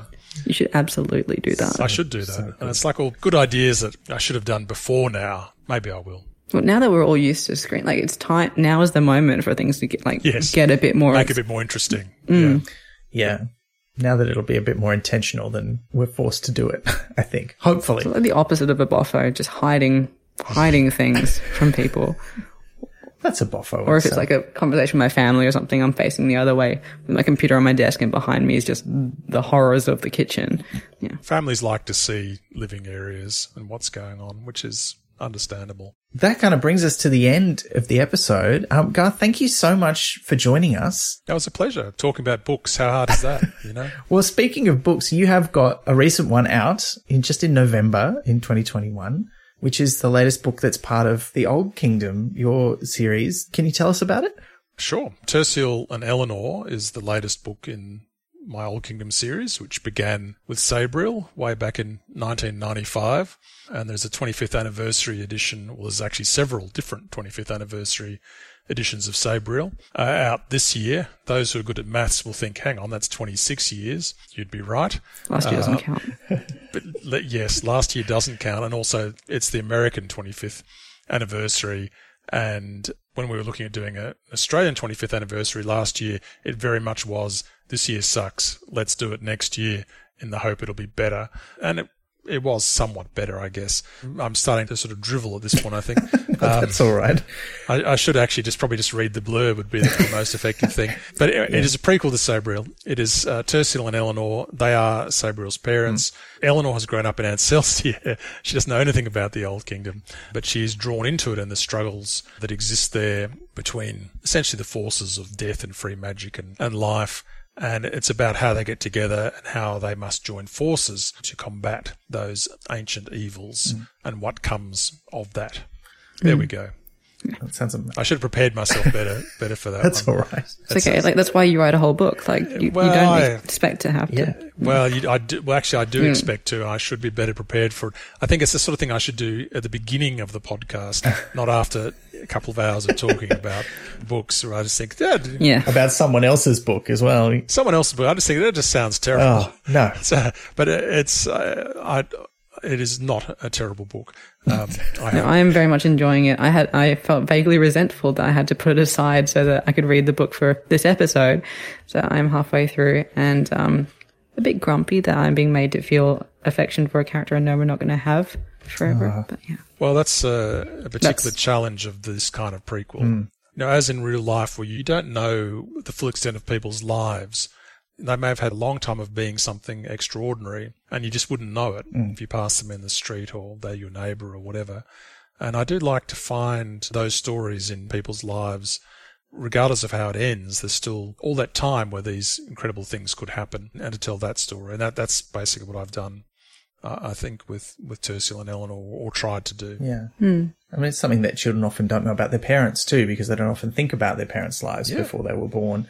Uh, so I think it, it works on that level as well. and the parents don't talk about it mm. often mm. too, and particularly people who've been through very troublesome or difficult or daunting times often don't talk about it. Mm. Living through a world war, for example, or having been a criminal, or having had another life which is they've totally changed, or being a reformed alcoholic, or all of these things which could have taken place before you knew them, or before their children knew them, or, or whatever. There's just so much there's so much under the surface, I guess, and and so many stories Yeah. to, to to find there. I think. Yeah. And look, I, and I just wanted to do a shout out too that uh, your book, uh, Frog Kisser, uh, which is a few years ago now, but I think might be one that people who enjoy the Tiffany Aching books or have younger readers might also particularly enjoy. I feel like it's got a similar kind of vibe to it. Um, but is there any others that you'd recommend to people who enjoy Pratchett in particular? Well, yeah, Frog Kisser would stand out. And in fact, I'm I'm sure we're talking about the influence of Terry Pratchett on my writing. Frog Kisser would be one which has probably more Pratchett influence than any of the others, really. So that would be a go-to. Possibly Newt's Emerald, which is a, Regency romance with magic. So it's a little, it's a bit a little bit lighter. Um, it's a bit it's a little bit shorter too, actually. Um, but I think with all, all my books, what I recommend to people is just read a few pages. Read the first few pages, and either you'll want to go with it or you won't. That will tell you more than I can ever tell you. I think that goes for any author, including Terry Pratchett. Just read some, and the chances are you'll read a few pages and then you'll just keep reading. Yeah. That applies to Pratchett, not necessarily mine. I think it applies to you too, Garth. Get you a teacher that curates a shelf in her room of her own books that she thinks her class will like. And yeah, 'cause yours were on, on that shelf at my school. That's so good. yeah, Oh, she had good. one shelf of books she thought that specifically, and they were her own that she brought from home and great. So, Well, we all, owe a lot to those teachers and librarians. Um, So I'm always I'm always very grateful. Thank you, unseen teacher out there. Miss L. Thank you. And thank you also to you, listener. As always, we don't do this for ourselves. We do it for you. So thank you very much for listening. Thank you also to our subscribers who make it possible for us to do this. If you want to help out the podcast, you can find out how to do that on our website. Um, you can also just tell someone else about the podcast who you think would enjoy it. That's always very helpful to us. Uh, but we will be back, of course, next month. And Liz, we're, we're taking a bit of a break from reading, having a bit of a holiday from books. Uh, I mean, I'm sure we'll still be reading other books. You're going to finish Terciel and Elinor, I'm sure, but we're not going to be talking about a book next time. Yes, who will be watching the watch? It will be us. I feel feel like a certain other podcast might uh, feel like we're treading on their toes there, but no, that's fine. We yes, we are going to Uh, we watch will be- and discuss. Sitting and watching the television series The Watch as based on characters by Terry Pratchett. Yes, and you haven't you haven't seen it yet, have you? Liz? No, I've um I, I keep wanting to say it and now apparently it's another thing. So um yes, I have not watched the series. no, you can. I've not looked upon the show. You can say not you've gazed not upon The watch. It's fine. the screens, I guess. It's fine. It's fine. I have seen it, but I'm going to watch it again. I managed to pick up the DVD with some extra features, so I'm going to have a watch of those as well uh, and see if there's any interesting insights there. But we are going to discuss that. We know it's been a bit, um, shall we say, polarizing. Is that too strong a word? That's why I haven't watched it. Well, a lot of people have strong opinions about it, so we're looking forward to discussing it, I think is fair to say. So if you have any questions about The Watch, please send them in. Use the hashtag PratChat52. We hope that you've enjoyed or are enjoying your holidays. Look after yourselves. And until next time, stay cool. You've been listening to Pratchat, the monthly Terry Pratchett Book Club podcast, with Pratchatters Elizabeth Flux, Ben McKenzie, that's me, and guest Garth Nix. Pratchat is produced and edited by me, with music by David Ashton of Sample and Hold Studios. You can find us on Twitter, Instagram, and Facebook at Pratchat Podcast, and listen to past episodes and support the production of new ones via pratchatpodcast.com. Join the conversation for this episode using the hashtag Pratchat51. Prat Chat is brought to you by Splendid Chaps Productions. We make entertainment for your ears, like the Doctor Who podcast Splendid Chaps and time travel comedy series Night Terrace. To find out more, visit splendidchaps.com.